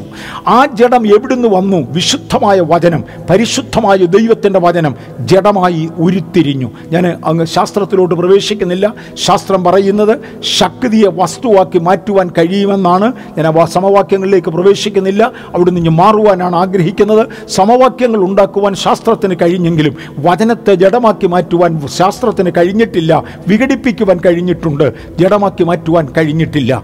വചനം ജഡമായി ഉരുത്തിരിഞ്ഞു. കേവലം വചനം ജഡമായി ഉരുത്തിരിയുക മാത്രമായിരുന്നില്ല. കൃപയും സത്യവും നിറഞ്ഞവനായി ഞങ്ങളുടെ ഇടയിൽ പാർത്ത് ഞങ്ങൾ കണ്ടു. ദൃക്സാക്ഷികൾ പറയുന്നതാണ് യേശുവിന്റെ കാലത്തുണ്ടായിരുന്ന ദൃക്സാക്ഷികളിൽ ഒരുവനായ യോഹന്നാൻ പറയുകയാണ് ഞങ്ങളുടെ ഇടയിൽ പാർത്തു ഞങ്ങൾ അവന്റെ തേജസ് പിതാവിന്റെ തേജസ്സിലായി കണ്ടു ദൈവിക തേജസ്സായി കണ്ടു. മത്തായുടെ സുവിശേഷം ഒന്നാം അധ്യായത്തിന്റെ ഇരുപതാമത്തെ വാക്യത്തിൽ ഒരു ഭാഗം ഞാൻ പറഞ്ഞു ശിശു എന്ന ഭാഗം ഞാൻ പറഞ്ഞു. ശിശു എന്നത് കർത്താവായ യേശു ക്രിസ്തുവിന്റെ ശരീരത്തെ കുറിക്കുന്ന ജനിക്കേണ്ടിയിരുന്ന ആ ശിശുവിനെ കുറിച്ച് അതുതന്നെ വചനം ജഡമായി ഉരുത്തിരിഞ്ഞ ആ ജഡത്തെക്കുറിച്ചാണ് ഞാൻ പറയുന്നത്. കൃപയും സത്യവും നിറഞ്ഞവനായി തീർന്ന ആ ജഡം അതാണ് കർത്താവായ യേശു എന്ന ശിശു. മത്തായുടെ സുവിശേഷം ഒന്നാം അധ്യായത്തിന്റെ ഇരുപതാമത്തെ വാക്യം നോക്കിക്കാട്ടെ. ഇങ്ങനെ നനച്ചിരിക്കുമ്പോൾ കർത്താവിന്റെ ദൂതൻ അവന് സ്വപ്നത്തിൽ പ്രത്യക്ഷനായി. ദാവീദിന്റെ മകനായ യോസെഫെ നിന്റെ ഭാര്യയായ മറിയയെ ചേർത്ത് കൊള്ളുവാൻ ശങ്കിക്കേണ്ട. അവളിൽ ഉൽപാദിതമായത് പരിശുദ്ധാത്മാവിനാൽ ആകുന്നു. മറിയ ഒരു ശിശുവിനെ ഉള്ളിൽ വഹിക്കുന്നുവെന്ന വിവരം തനിക്ക് വേണ്ടി വിവാഹ നിശ്ചയം കഴിഞ്ഞിരുന്ന ജോസഫ് പുണ്യവാളൻ എന്ന് നമ്മൾ വിളിക്കും. ജോസഫ് പിതാവ് അറിഞ്ഞു.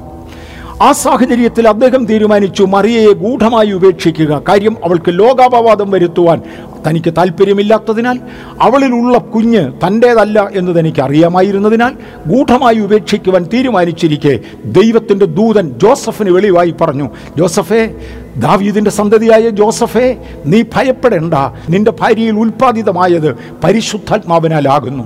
വചനം ജഡമായി ഒരു ശരീരമായെങ്കിൽ യേശു ആയെങ്കിൽ ദൈവത്തിങ്കിൽ നിന്ന് പരിശുദ്ധാത്മാവിങ്കിൽ നിന്ന് ആ ജഡത്തിലേക്ക് ഒരാത്മ പകർച്ച ഉണ്ടായി അകത്ത് ഒരു മകൻ നൽകപ്പെട്ടു. നമുക്ക് ഒരു ശിശു ജനിച്ചിരിക്കുന്നു ഒരു മകൻ നൽകപ്പെട്ടിരിക്കുന്നു. ആ ശിശുവും ആ മകനും ഒരുമിച്ച് ചേർന്നപ്പോൾ ആത്മാവും ഒരു പുറം ശരീരവുമായി ഒടുക്കത്തെ ആദാം വെളിയിൽ വന്നു. യേശു മറിയയ്ക്ക് പിറന്നു. യേശു ക്രിസ്തുവായി താൻ രൂപാന്തരപ്പെട്ടു. മറിയയ്ക്ക് ജനിച്ചത് ക്രിസ്തുവല്ല. മറിയയ്ക്ക് ജനിച്ചത് യേശുവാണ്. യേശുവിന്റെ മാതാവായി മറിയയെ ഞാൻ അങ്ങേയറ്റം പ്രശംസിക്കുന്നു അങ്ങേയറ്റം വാഴ്ത്തുന്നു താൻ വാഴ്ത്തപ്പെട്ടവൾ എന്നറിയപ്പെടും.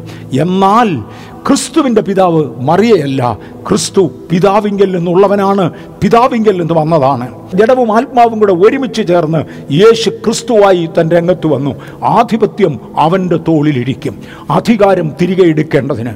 ആദ്യത്തെ ആദാം ഒന്നാമത്തെ ആദാം നഷ്ടമാക്കിയ ദൈവിക അധികാരം തിരികെ എടുക്കേണ്ടതിന് വേണ്ടി വചനം ജഡമായി ആത്മാവ് നിന്റെ ഉള്ളിലേക്ക് പകർത്തപ്പെട്ട യേശു ക്രിസ്തു ഒരുമിച്ച് ചേർന്ന് ക്രിസ്തു യേശു യേശു ക്രിസ്തു തന്റെ രംഗത്ത് വന്നു.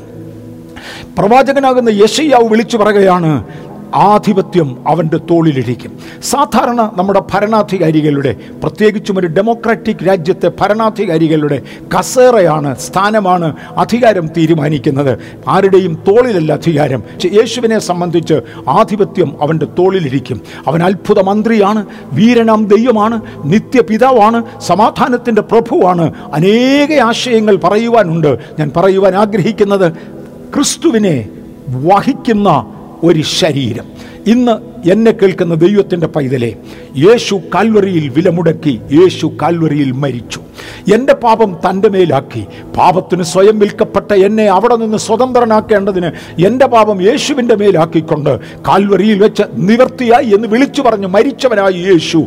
കല്ലറകളിൽ അടക്കപ്പെട്ട് മൂന്നാം നാൾ ഉയർത്തെഴുന്നേറ്റവൻ പിതാവിന്റെ വലത്തുഭാഗത്തേക്ക് ആരോഹണം ചെയ്തു. നിശ്ചയമായും തൻ പാതാള ലോകത്തേക്ക് ഇറങ്ങിച്ചെല്ലുകയും പണ്ട് നോഹയുടെ കാലത്ത് പെട്ടെന്ന് ഒരുക്കുമ്പോൾ ദീർഘക്ഷമയോടെ കാത്തിരിക്കുമ്പോൾ മാനസാന്തരപ്പെടാത്തവരായി തടവിലുള്ള ആത്മാക്കളോട് നിവൃത്തിയായി എന്ന യാഥാർത്ഥ്യം വിളിച്ചു പറയുകയും ചെയ്ത ശേഷം മൂന്നാമത്തെ ദിവസം തന്റെ കല്ലറയുടെ അടുക്കലേക്ക് മടങ്ങി വന്നു. മൂന്നാം ദിവസം യേശുവിന്റെ കല്ലറയുടെ അടുക്കൽ യേശു മടങ്ങി വന്ന് തന്റെ ശരീരത്തിലേക്ക് തിരികെ പ്രവേശിച്ചു. അസ്ഥികളിൽ ഒന്നും ഒടിഞ്ഞിരുന്നില്ല. ശരീരം ആകപ്പാടെ മുറിവേറ്റവനായിരുന്നു താന് ക്ഷീണിതനായിരുന്നു താന് പക്ഷെ ക്ഷീണവും ഭാരവും മാറി തേജസ്കരിക്കപ്പെട്ട ഒരു ശരീരവുമായി യേശു കല്ലറയിൽ നിന്ന് വെളിയിൽ വന്നു. പലർക്കും പ്രത്യക്ഷനായി. തുടർന്ന് തന്റെ പിതാവിന്റെ അടുക്കിലേക്ക് പോകുകയും തന്റെ രക്തം പിതാവിന്റെ മുമ്പിൽ കാഴ്ചവെക്കുകയും ചെയ്തുവെന്ന് വളരെ തിയോളജിക്കലായിട്ട് പറയുവാൻ കഴിയും. ഞാനത് വിശദീകരിക്കാൻ താല്പര്യപ്പെടുന്നില്ല. അങ്ങനെ ഉയർത്തെഴുന്നേറ്റ അന്ന് ഉച്ച കഴിഞ്ഞപ്പോൾ വീണ്ടും യേശു ഭൂമിയിലെത്തി. ക്ലയപ്പാവിന് പ്രത്യക്ഷനായി അവരോടുകൂടെ എം ഹൗസിലേക്ക് യാത്ര ചെയ്തു. രണ്ട് അന്ന് രാത്രിയിൽ യേശു വീണ്ടും എരിശലേമിലെത്തി ഒരു പത്ത് ശിഷ്യന്മാർ യഹൂദന്മാരെ ഭയന്ന് പെസഹ കഴിച്ച മുറിയിൽ കാത്തിരിക്കുകയാണ്. ആ പത്തു പേരുടെ അടുക്കലേക്ക് യേശു ഇറങ്ങിച്ചെന്നു. അടച്ച വാതിലിലൂടെ അകത്ത് കയറി അതിനകത്ത് നിന്നുകൊണ്ട് അവരോട് പറയുന്ന ഒരു പദമുണ്ട് നിങ്ങൾക്ക് സമാധാനം. വിശുദ്ധ യോഹനാന്റെ സുവിശേഷം ഇരുപതാമത്തെ അധ്യായത്തിന്റെ ഇരുപത് മുതൽ ഉള്ള വാക്യങ്ങളിൽ അത് കാണുവാൻ കഴിയും. നിങ്ങൾക്ക് സമാധാനം. പിതാവ് എന്നെ അയച്ചതുപോലെ ഞാൻ നിങ്ങളെ അയക്കുകയാണ്. യേശു അവരുടെ മേൽ ഊതി എന്റെ ആത്മാവിനെ കൈക്കൊള്ളുക. ഞാൻ ഒരു പദത്തിലേക്കൊന്ന് മടങ്ങി വരട്ടെ. ആദാമിന്റെ മൺശരീരം ഭൂമിയിൽ നിന്നും മണ്ണിൽ നിന്ന് എടുത്ത് വിശുദ്ധമായ മണ്ണുകൊണ്ട് അന്ന് ഭൂമി വിശുദ്ധമായാണ് ഭൂമിക്കകത്ത് അന്ന് അശുദ്ധിയില്ല. കാര്യം പാഴും ശൂന്യവുമായിരുന്ന ഭൂമിയെ ദൈവം വീണ്ടും പുതുതാക്കി നവീകരിച്ച് നിർത്തിയിരിക്കുന്ന പാപമില്ലാത്ത നിഷ്കർമ്മഷ യുഗത്തിൽ ഈ മണ്ണിൽ നിന്ന് എടുത്ത് ഈ ഈ ഭൂമിയിൽ നിന്ന് എടുത്ത പൊടി വിശുദ്ധ പൊടിയാകയാൽ അതുകൊണ്ട് ഉണ്ടാക്കപ്പെട്ടതായ മനുഷ്യ ശരീരത്തിലേക്ക് ആത്മാവിനെ ഊതിക്കേറ്റി ജീവനുള്ള ദേഹി ആക്കി തീർത്തു. യേശുക്രിസ്തുവിന്റെ ജനനവും അതുപോലെ തന്നെയായിരുന്നു. തന്റെ ജനന സമയത്ത് വചനം ജഡമായി അവതരിക്കുകയും മറിയയുടെ ഉള്ളിൽ പരിശുദ്ധാത്മാവ് തന്റെ ഉള്ളിലേക്ക് വന്ന് തന്നെ ഒടുക്കത്തെ ആദാമെന്ന പേരിന് യേശു ക്രിസ്തു എന്ന പേരിന് യോഗ്യനാക്കി മാറ്റുകയും ചെയ്തു. ഇവിടെ തന്റെ മലിനമായി പോയ മണ്ണിൽ നിന്ന് സൃഷ്ടിക്കപ്പെട്ട ജനത്തെ യേശു കൊണ്ടുവന്ന് തന്റെ സാന്നിധ്യത്താൽ തന്റെ ശിഷ്യന്മാരെ ശുദ്ധീകരിച്ചു. തന്റെ സാന്നിധ്യത്താൽ തന്റെ പഠിപ്പിക്കലുകളാൽ തന്റെ ഉപദേശത്താൽ അവരെ ശുദ്ധീകരിച്ച ശേഷം പെസഹയുടെ മാളിക മുറിയിൽ കൂട്ടിക്കൊണ്ടുപോയി. അതെ ഇപ്പോൾ അവർ കാത്തിരിക്കുന്ന അതേ മാളികയിൽ അവരെ കൂട്ടിക്കൊണ്ടുപോയി. അവരുടെ കാലുകളെ കഴുകി വെച്ച് പറഞ്ഞു നിങ്ങളിപ്പോൾ ശുദ്ധിയുള്ളവരാണ്. ഞാൻ നിങ്ങളെ ശുദ്ധീകരിച്ചിരിക്കുകയാണ്. എല്ലാവരും അല്ലതാനും. ഞാൻ കാലി കഴുകിയെങ്കിലും കൂടെ കൊണ്ട് നടന്നെങ്കിലും യൂത ഇതിന്റെ അകത്തിരിപ്പുണ്ട്. മുപ്പത് വെള്ളിക്കാശ് കൈ കിട്ടിയാൽ ഗുരുവിനെ ഒറ്റുവാനുള്ള സ്വഭാവം അവൻ ഇപ്പോഴുമുണ്ട്. ഇവൻ നന്നായിട്ടില്ല. നന്നാകാത്ത ഒരു മൈനോറിറ്റി അവഗണിച്ചുകൊണ്ട് യേശു പറയുകയാണ് നിങ്ങളിപ്പോൾ ശുദ്ധിയുള്ളവരാണ്. പക്ഷേ ആ മൈനോറിറ്റി ഓർത്തുകൊണ്ട് പറഞ്ഞു എല്ലാവരും അല്ലതാനും. തന്നെ കാണിച്ചു കൊടുക്കുന്നവൻ ഇന്നവനെന്നും അവൻ അരികിലുണ്ടെന്നും അറിഞ്ഞുകൊണ്ടാണ് അങ്ങനെ ഒരു പ്രസ്താവന യേശു നടത്തുന്നത്. രണ്ടുമാകട്ടെ പത്ത് ശിഷ്യന്മാർ കൂടിയിരുന്നു. അവരുടെ അടുക്കലേക്ക് വന്നേച്ചു പറഞ്ഞു നിങ്ങളിപ്പോൾ ശുദ്ധിയുള്ളവരാ. എവിടെ വെച്ചാണ് നിങ്ങൾ ശുദ്ധീകരിക്കപ്പെട്ടത്? ഇതേ മാളികയിൽ. എന്നായിരുന്നു നിങ്ങൾ ശുദ്ധീകരിക്കപ്പെട്ടത്? പെസഹ കഴിക്കുമ്പോൾ ഞാൻ നിങ്ങളെ ശുദ്ധീകരിച്ചതാണ്. ആ ശുദ്ധിയുള്ളവരോട് പറയുകയാണ് എന്റെ ആത്മാവിനെ കൈക്കൊള്ളുക അവരുടെ മേൽ ഊതി എന്റെ ആത്മാവിനെ കൈക്കൊള്ളുക. പിതാവായ ദൈവം ആദമിന്റെ ശരീരത്തിനകത്തേക്ക് ആത്മാവിനെ ഊതിയതുപോലെ കർത്താവായ യേശു അവരുടെ മേൽ ഊതിയേച്ചു പറഞ്ഞു എന്റെ ആത്മാവിനെ കൈക്കൊള്ളുക. ഞാൻ നിങ്ങളെ അയക്കാൻ പോകുക. എങ്ങനെ അയക്കുന്നത്? പിതാവ് എന്നെ അയച്ചതുപോലെ ഞാൻ നിങ്ങളെ അയക്കും. പിതാവ് എന്നെ അയച്ചത് എങ്ങനെയാണ്? സ്വർഗത്തിലും ഭൂമിയിലും സകല അധികാരവും എനിക്ക് നൽകപ്പെട്ടു. ആദാം നഷ്ടപ്പെടുത്തിയ അധികാരങ്ങൾ ഒടുക്കത്തെ ആദാമായ ക്രിസ്തുവിന് കൈമാറിക്കൊണ്ട് പിതാവ് തന്നെ അയച്ചതുപോലെ ഞാനും നിങ്ങളെ അയക്കാൻ പോകുകയാ രണ്ടായിരത്തി ഇരുപത്തി ഒന്നിലേക്ക് പ്രവേശിക്കേണ്ടതിന് എന്നെ ശ്രദ്ധിക്കുന്ന പ്രിയപ്പെട്ടവരെ തുടർന്ന ദിവസങ്ങളിൽ ശ്രദ്ധിക്കുന്നവരെ ഒരു വലിയ ചേഞ്ച് നമ്മുടെ ജീവിതത്തിൽ നടത്തി. അടുത്ത പടിയിലേക്ക് കടത്തേണ്ടതിന് ഇന്ന് എന്റെ മേലൊന്ന് ഊതിയെങ്കിൽ കൊള്ളായിരുന്നു എന്ന് നമുക്ക് ദൈവത്തോട് പറയാം. അവരുടെ മേലൊന്ന് ഊതിയ ശേഷം തുടർന്നുള്ള നാൽപ്പത് രാപകല്ലുകൾ യേശുവിന്റെ ശിഷ്യന്മാരെ കൂട്ടിക്കൊണ്ട് നടന്നു. അപ്പസ്തോല പ്രവൃത്തികളുടെ പുസ്തകം ഒന്നാമത്തെ അധ്യായത്തിലെ കാര്യങ്ങൾ കാണാം. തുടർന്നുള്ള നാൽപ്പത് രാപകലുകൾ യേശുദന്റെ ശിഷ്യന്മാരെ കൂട്ടിക്കൊണ്ട് നടന്നു. ദൈവരാജ്യം ദൈവരാജ്യം ദൈവരാജ്യം ദൈവരാജ്യം ദൈവരാജ്യം. ഒറ്റ വിഷയം തിരിച്ചും മറിച്ചും അവരെ പഠിപ്പിക്കാൻ തുടങ്ങി. എന്താ ഈ ദൈവരാജ്യം എന്ന് പറഞ്ഞാൽ? യേശു ഈ മണ്ണിൽ ശുശ്രൂഷ ചെയ്തു വന്ന കാലം. തന്റെ മുപ്പത്തിമൂന്നര വയസ്സിനുള്ളിൽ ആ മൂന്നര വർഷത്തെ ശുശ്രൂഷ വേളയിൽ ഭൂതങ്ങളെ പുറത്താക്കുന്ന സാഹചര്യത്തിൽ യഹൂദന്മാർ പറഞ്ഞു ഇവൻ ഭൂതങ്ങളുടെ തലവനായ ബേലുസബൂലിനെ കൊണ്ടാണ് ഭൂതങ്ങളെ പുറത്താക്കുന്നത്. എന്നാൽ യേശു പറഞ്ഞു അല്ല ഞാൻ ദൈവാത്മാവിനാൽ ഭൂതങ്ങളെ പുറത്താക്കുന്നുവെങ്കിൽ ഇതാ ദൈവരാജ്യം നിങ്ങളുടെ നടുവിലുണ്ട്. ദൈവരാജ്യം എന്ന പദപ്രയോഗം പരിശുദ്ധാത്മാവിന്റെ ഇൻഫ്ലുവൻസിൽ പോകുന്ന ഒരു ജനതയെ കുറിക്കുന്നതാണ്. ഞാൻ ദൈവാത്മാവിനാൽ ഭൂതങ്ങളെ പുറത്താക്കുന്നുവെങ്കിൽ ദൈവരാജ്യം നിങ്ങളുടെ ഇടയിൽ വന്നിരിക്കുന്നു യേശു ഉയർത്തെഴുന്നേറ്റ ശേഷം ദൈവരാജ്യത്തെക്കുറിച്ച് അഥവാ പരിശുദ്ധാത്മാവിനെ കുറിച്ച് തിരിച്ചും മറിച്ചും നാൽപ്പത് രാപകലുകൾ അവർക്ക് അവരോട് സംസാരിച്ചു കൊണ്ടിരുന്നു ആത്മാവ് വരുമ്പോൾ എങ്ങനെയായിരിക്കുമെന്നും എങ്ങനെയാണെന്നും നിങ്ങളതിനു വേണ്ടി എന്ത് വേണമെന്നും ഒക്കെ യേശു അവരോട് പറഞ്ഞു. ഒടുവിൽ അവരോട് പറഞ്ഞു ഞാൻ സ്വർഗാരോഹണം ചെയ്യുവാനുള്ള സമയമായി വരിക. ഒലിവുമലയിലേക്ക് വരിക. ഒലിവുമലയിലേക്ക് തന്റെ ശിഷ്യന്മാരെ വിളിച്ചു വരുത്തി. യേശു ഒലിവുമലയിൽ ചെന്നു. അവനെ കണ്ടപ്പോൾ ചിലർ അതിശയിച്ചു ചിലർ സംശയിച്ചു. ചിലർ യേശുവിനെ വണങ്ങി. യേശു അടുത്തു ചെന്ന് പറഞ്ഞു സ്വർഗത്തിലും ഭൂമിയിലും സകല അധികാരവും എനിക്ക് നൽകപ്പെട്ടിരിക്കുന്നു. ആകയാൽ നിങ്ങൾ പുറപ്പെടുക. പക്ഷേ നിങ്ങൾ പുറപ്പെടുന്നതിന് മുന്നമേ എന്നോട് കേട്ട പിതാവിന്റെ വാഗ്ദത്വത്തിനായി കാത്തിരിക്കണം. നിങ്ങൾ എരിശിലേവിൽ നിന്ന് വാങ്ങിപ്പോകാതെ കാത്തിരിക്കുമ്പോൾ ആത്മാവ് നിങ്ങളുടെ മേൽ ഇറങ്ങി വരും. അപ്പസ്തോല പ്രവൃത്തികളുടെ പുസ്തകം രണ്ടാം അധ്യായത്തിന്റെ ഒന്ന് മുതലുള്ള വാക്യങ്ങളിൽ നാൽപ്പത് പേർ ഈ ഈ ഈ ഈ ശിഷ്യന്മാർ ഒരു നൂറ്റി ഇരുപതോളം പേരെ അറിയിക്കുകയും അവർ ഒരുമിച്ച് കൂടിയിരിക്കുമ്പോൾ പെട്ടെന്ന് കൊടിയ കാറ്റടിക്കുന്നത് പോലെ ആകാശത്ത് നിന്ന് ഒരു മുഴക്കമുണ്ടാകുകയും ഒരു കൊടിയ കാറ്റടിക്കുന്നത് പോലെ ലൈക്ക് എ വയലൻ ബ്രത്ത് എന്ന പദമാണ് വയൽ ടി യങ്സ് ലിറ്ററൽ ട്രാൻസ്ലേഷനിൽ കൊടുത്തിരിക്കുന്നത്.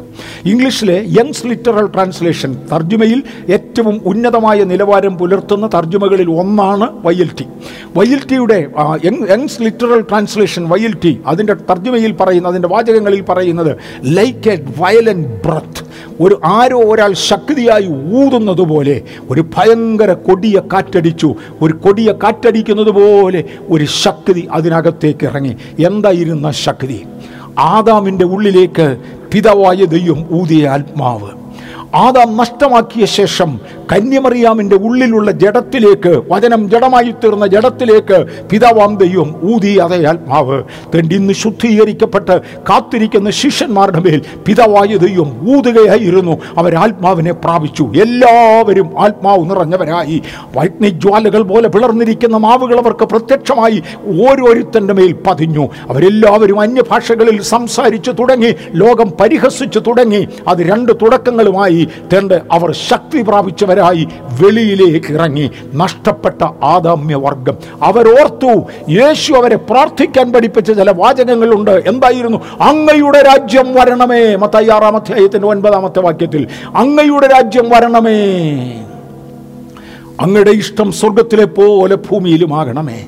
അങ്ങയുടെ രാജ്യം വരണമേ. ആ രാജ്യത്തെ ഇവിടെ കൊണ്ടുവരേണ്ടതിന് വേണ്ടി ഞാനാണ് നിയമിതനായത്. ഞാൻ ദൈവത്തിന്റെ അധികാരം ഏറ്റെടുത്തവനാണ് ഞാൻ അവിടെ അധികം വിശദീകരിക്കുന്നതിന് പകരം അല്പം കൂടെ മുന്നോട്ട് മാറട്ടെ. ദൈവരാജ്യം എന്നിൽ ഓപ്പറേറ്റ് ചെയ്യണമെങ്കിൽ ഞാൻ ദൈവാത്മാവിനെ കൊണ്ട് നടക്കണമെങ്കിൽ ഞാൻ ദൈവിക പ്രതിനിധിയാകണമെങ്കിൽ ഒന്ന് അബ്രഹാമിനോട് പറഞ്ഞ കാര്യം മറക്കരുത്. അബ്രഹാമേ അങ്ങ് നിഷ്കളങ്കനായിരിക്ക. പാപം എന്നിൽ ഉളവാകുമ്പോൾ പാപത്തിന്റെ ക്രിയകൾ എന്നിൽ പ്രകടമാകുമ്പോൾ മറക്കരുത്. നിങ്ങൾ സൽപ്രവർത്തികൾക്കായി ക്രിസ്തുവേശുവിൽ സൃഷ്ടിക്കപ്പെട്ടവരാണ്. ദുഷ്പ്രവൃത്തികൾക്കായിട്ടല്ല നിങ്ങൾ സൃഷ്ടിക്കപ്പെട്ടത്. നിങ്ങൾ സൽപ്രവൃത്തികൾക്കായി സൃഷ്ടിക്കപ്പെട്ടവരാണ്. ദുഷ്പ്രവൃത്തി എന്നിൽ നിന്ന് വരുമ്പോൾ ജഡത്തിന്റെ മോഹങ്ങൾ എന്നിൽ നിന്ന് വെളിയിൽ വരുമ്പോൾ തിരിച്ചറിഞ്ഞുകൊള്ളുക. സ്വർഗീയ സംസ്കാരത്തിന് വിപരീതമായി സ്വർഗീയ ഇടപെടലിന് വിപരീതമായി ചിലതെല്ലാം എന്നിൽ നിന്ന് പുറത്തു വരുന്നുവെങ്കിൽ ആത്മാവ് എന്നിൽ വസിച്ചുകൊണ്ട് അതിന്റെ സ്വാതന്ത്ര്യത്തിൽ പ്രവർത്തിക്കുവാൻ കഴിയാതെ ഞാൻ ആത്മാവിനെ ദുഃഖിപ്പിക്കുന്നവനായി തീരും ദൈവാത്മാവിനെ ദുഃഖിപ്പിക്കരുത്. അവനാലല്ലോ നിങ്ങൾ വീണ്ടെടുപ്പ് നാളിനായി മുദ്രയിടപ്പെട്ടത്. ദൈവിക വിശുദ്ധിയിൽ നടക്കുന്നവന്റെ മേൽ മാത്രമേ ദൈവത്തിന് പ്രവർത്തിപ്പാൻ കഴിയുകയുള്ളൂ. അങ്ങനെയുള്ളവരോട് യേശു പറഞ്ഞു ഞാൻ നിങ്ങൾക്ക് ചില അധികാരങ്ങൾ തരികയാ. ഞാൻ നിങ്ങൾക്ക് ചില അധികാരങ്ങൾ തരികയാ. എന്തൊക്കെയായിരിക്കും ഞാൻ നിങ്ങൾക്ക് തരുന്ന അധികാരം? വിശുദ്ധ വിശുദ്ധമത്തായുടെ സുവിശേഷം പത്താം അധ്യായം ഒന്നാമത്തെ വാക്യം ദയവായി വായിക്കാമോ? അനന്തരം അവൻ തന്റെ പന്ത്രണ്ട് ശിഷ്യന്മാരെയും അടുക്കൽ വിളിച്ച് അശുദ്ധാത്മാക്കളെ പുറത്താക്കുവാനും ഒന്ന് അശുദ്ധാത്മാക്കളെ പുറത്താക്കുവാനും ആ. സകലവിധ ദീനവും വ്യാധിയും പൊറിപ്പിപ്പാനും അവർക്ക് അധികാരം കൊടുത്തു. രണ്ട് സകലവിധ ദീനവും വ്യാധിയും പൊറിപ്പിപ്പാനും അവർക്ക് അധികാരം കൊടുത്തു. അവരിലെ ഓരോരുത്തരും എല്ലായനം രോഗങ്ങളും സൗഖ്യമാക്കിയെന്നല്ല പറഞ്ഞത്. ഇറ്റ്സ് എ കോമൺ റൈറ്റ് പലരെ ഒരുമിച്ച് വിളിച്ച് അവർക്ക് കൊടുക്കുന്ന ഒരു അധികാരമാണ് നിങ്ങൾ അശുദ്ധാത്മാക്കളെ പുറത്താക്കണം. ശരീരമില്ലാതെ ഇവിടെ സഞ്ചരിക്കുന്ന ആത്മാക്കൾ ഇല്ലീഗലാ. അതിനൊരു ശരീരം വേണം. അതുകൊണ്ട് ശരീരത്തിന്റെ ഉടമസ്ഥന്റെ അനുവാദം കൂടാതെ കയറിക്കൂടിയിരിക്കുന്ന അനേക ദുരാത്മാക്കളുണ്ട്. അവയെ പുറത്താക്കുവാൻ നിങ്ങൾ കടംപെട്ടവരാണ്. ദേശത്തലഞ്ഞു തിരിയുന്ന അനേക ദുരാത്മാക്കളുണ്ട്. അവയെ കട അവയെ പുറത്താക്കുവാൻ ഞാൻ നിങ്ങളെ അധികാരപ്പെടുത്തുകയാണ്. നിങ്ങൾ അശുദ്ധാത്മാക്കളെ പുറത്താക്കണം. സകലവിധ രോഗവും വ്യാധിയും നിങ്ങൾ സൗഖ്യമാക്കണം. ഞാൻ നിങ്ങളെ അധികാരം ഏൽപ്പിക്കുകയാണ് ദൈവിക അധികാരം ഞാൻ ഏൽപ്പിക്കുകയാണ്. ലൂക്കോസിന്റെ സുവിശേഷം ഒൻപതാം അധ്യായം ഒന്നും രണ്ടും വാക്യങ്ങൾ വായിച്ചാൽ അല്പം കൂടെ ഗൗരവത്തിലത് മനസ്സിലാകും. ലൂക്കോസിന്റെ സുവിശേഷം ഒൻപതാം അധ്യായം ഒന്നും രണ്ടും വാക്യങ്ങൾ. അവൻ പന്തിരുവരെ അടുക്കൽ വിളിച്ച് സകല ഭൂതങ്ങളുടെ മേലും വ്യാധികളെ സൗഖ്യമാക്കുവാനും മറക്കരുത് യൂതായിക്കുമേ അധികാരമുണ്ട്. യൂതായിക്കുമേ അധികാരമുണ്ട് പക്ഷെ ഓപ്പറേറ്റ് ചെയ്യുവാൻ അദ്ദേഹത്തിന് ജീവിതത്തിൽ ഒരിക്കൽ പോലും കഴിഞ്ഞില്ല. കാര്യം ദൈവിക വിശുദ്ധി അവനിൽ ഇല്ലാതെ പോയി. ദൈവിക ഗുണങ്ങൾ തനിക്കില്ലാതെ പോയി. യൂതായെ അധികാരം ഏൽപ്പിച്ചതുപോലെ എന്നെ അധികാരം ഏൽപ്പിച്ചിട്ട് അർത്ഥമില്ല കർത്താവേ. ആ നിർമ്മലതയിൽ ജീവിച്ചത് പ്രായോഗികമാക്കുവാൻ എനിക്ക് കൃപ തരണമേ എന്ന് പറയാം. പന്തിരി വരെ അടുക്കൽ വിളിച്ച് അവരോട് പറഞ്ഞു സകലവിധ അശുദ്ധാത്മാക്കളുടെ മേലും അധികാരം കൊടുത്തു രോഗശക്തികളുടെ മേൽ അധികാരം കൊടുത്തു. എന്നിട്ട് പറഞ്ഞു നിങ്ങളിപ്പോ യേശു തന്റെ പിതാവ് അയച്ചതുപോലെ ശിഷ്യന്മാരെ അയച്ചു. നിങ്ങൾ അധികാരവുമായി നടക്കുന്നവരാ.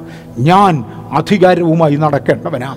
രണ്ടായിരത്തി ഇരുപത്തൊന്ന് ദൈവിക അധികാരവുമായി പോകുവാൻ ദൈവിക കാഴ്ചപ്പാടിലായിരിക്കാൻ ദൈവിക മാനദണ്ഡത്തിലായിരിക്കാൻ ദൈവിക വിശുദ്ധിയിലായിരിക്കാൻ ദൈവിക വിശ്വാസത്തിലായിരിക്കാൻ ദൈവത്തിന്റെ തത്വശാസ്ത്രത്തിലായിരിക്കാൻ ദൈവിക കൾച്ചറിലായിരിക്കാൻ ഈ രാത്രിയിൽ ഏൽപ്പിക്കപ്പെടുന്നവർക്കായി ഞാൻ ദൈവത്തെ സ്തുതിക്കുന്നു. ദൈവമാം കർത്താവ് നമ്മെ സഹായിക്കട്ടെ. ഞാൻ ഒരു വാക്കിൽ പ്രാർത്ഥിക്കട്ടെ. കർത്താവെ ദൈവമേ തിരുനാമത്തിൽ ഞങ്ങൾ ഒരുമിച്ച് അടുത്തു വന്നു. ഞങ്ങളോടങ്ങ് സംസാരിച്ചു അടിയൻ വിശ്വസിക്കുന്നു. അനേക ആയിരങ്ങളോട് ദൈവത്തിന് സംസാരിപ്പാൻ ഉള്ളതിനായി സ്തോത്രം. ഈ ദിവസങ്ങളിൽ ഈ ദൂത് എത്തേണ്ട ചെവികളിൽ എത്തേണ്ടതിനും ലഭിക്കേണ്ട വ്യക്തികൾക്ക് ലഭിക്കേണ്ടതിനും പലരുടെയും ജീവിതം മാറുവാനും രണ്ടായിരത്തി ഇരുപത്തി ഒന്ന് ഒരു പുതിയ അനുഭവത്തിൽ മുൻപോട്ട് പോകുവാൻ അവർക്കിടയാകേണ്ടതിനും തൃക്കരങ്ങളിൽ ഏൽപ്പിച്ച് അങ്ങയുടെ ദാസൻ എന്ന പദവിയിൽ നിന്ന് ഞാൻ അങ്ങയുടെ ജനത്തെ അനുഗ്രഹിക്കുന്നു.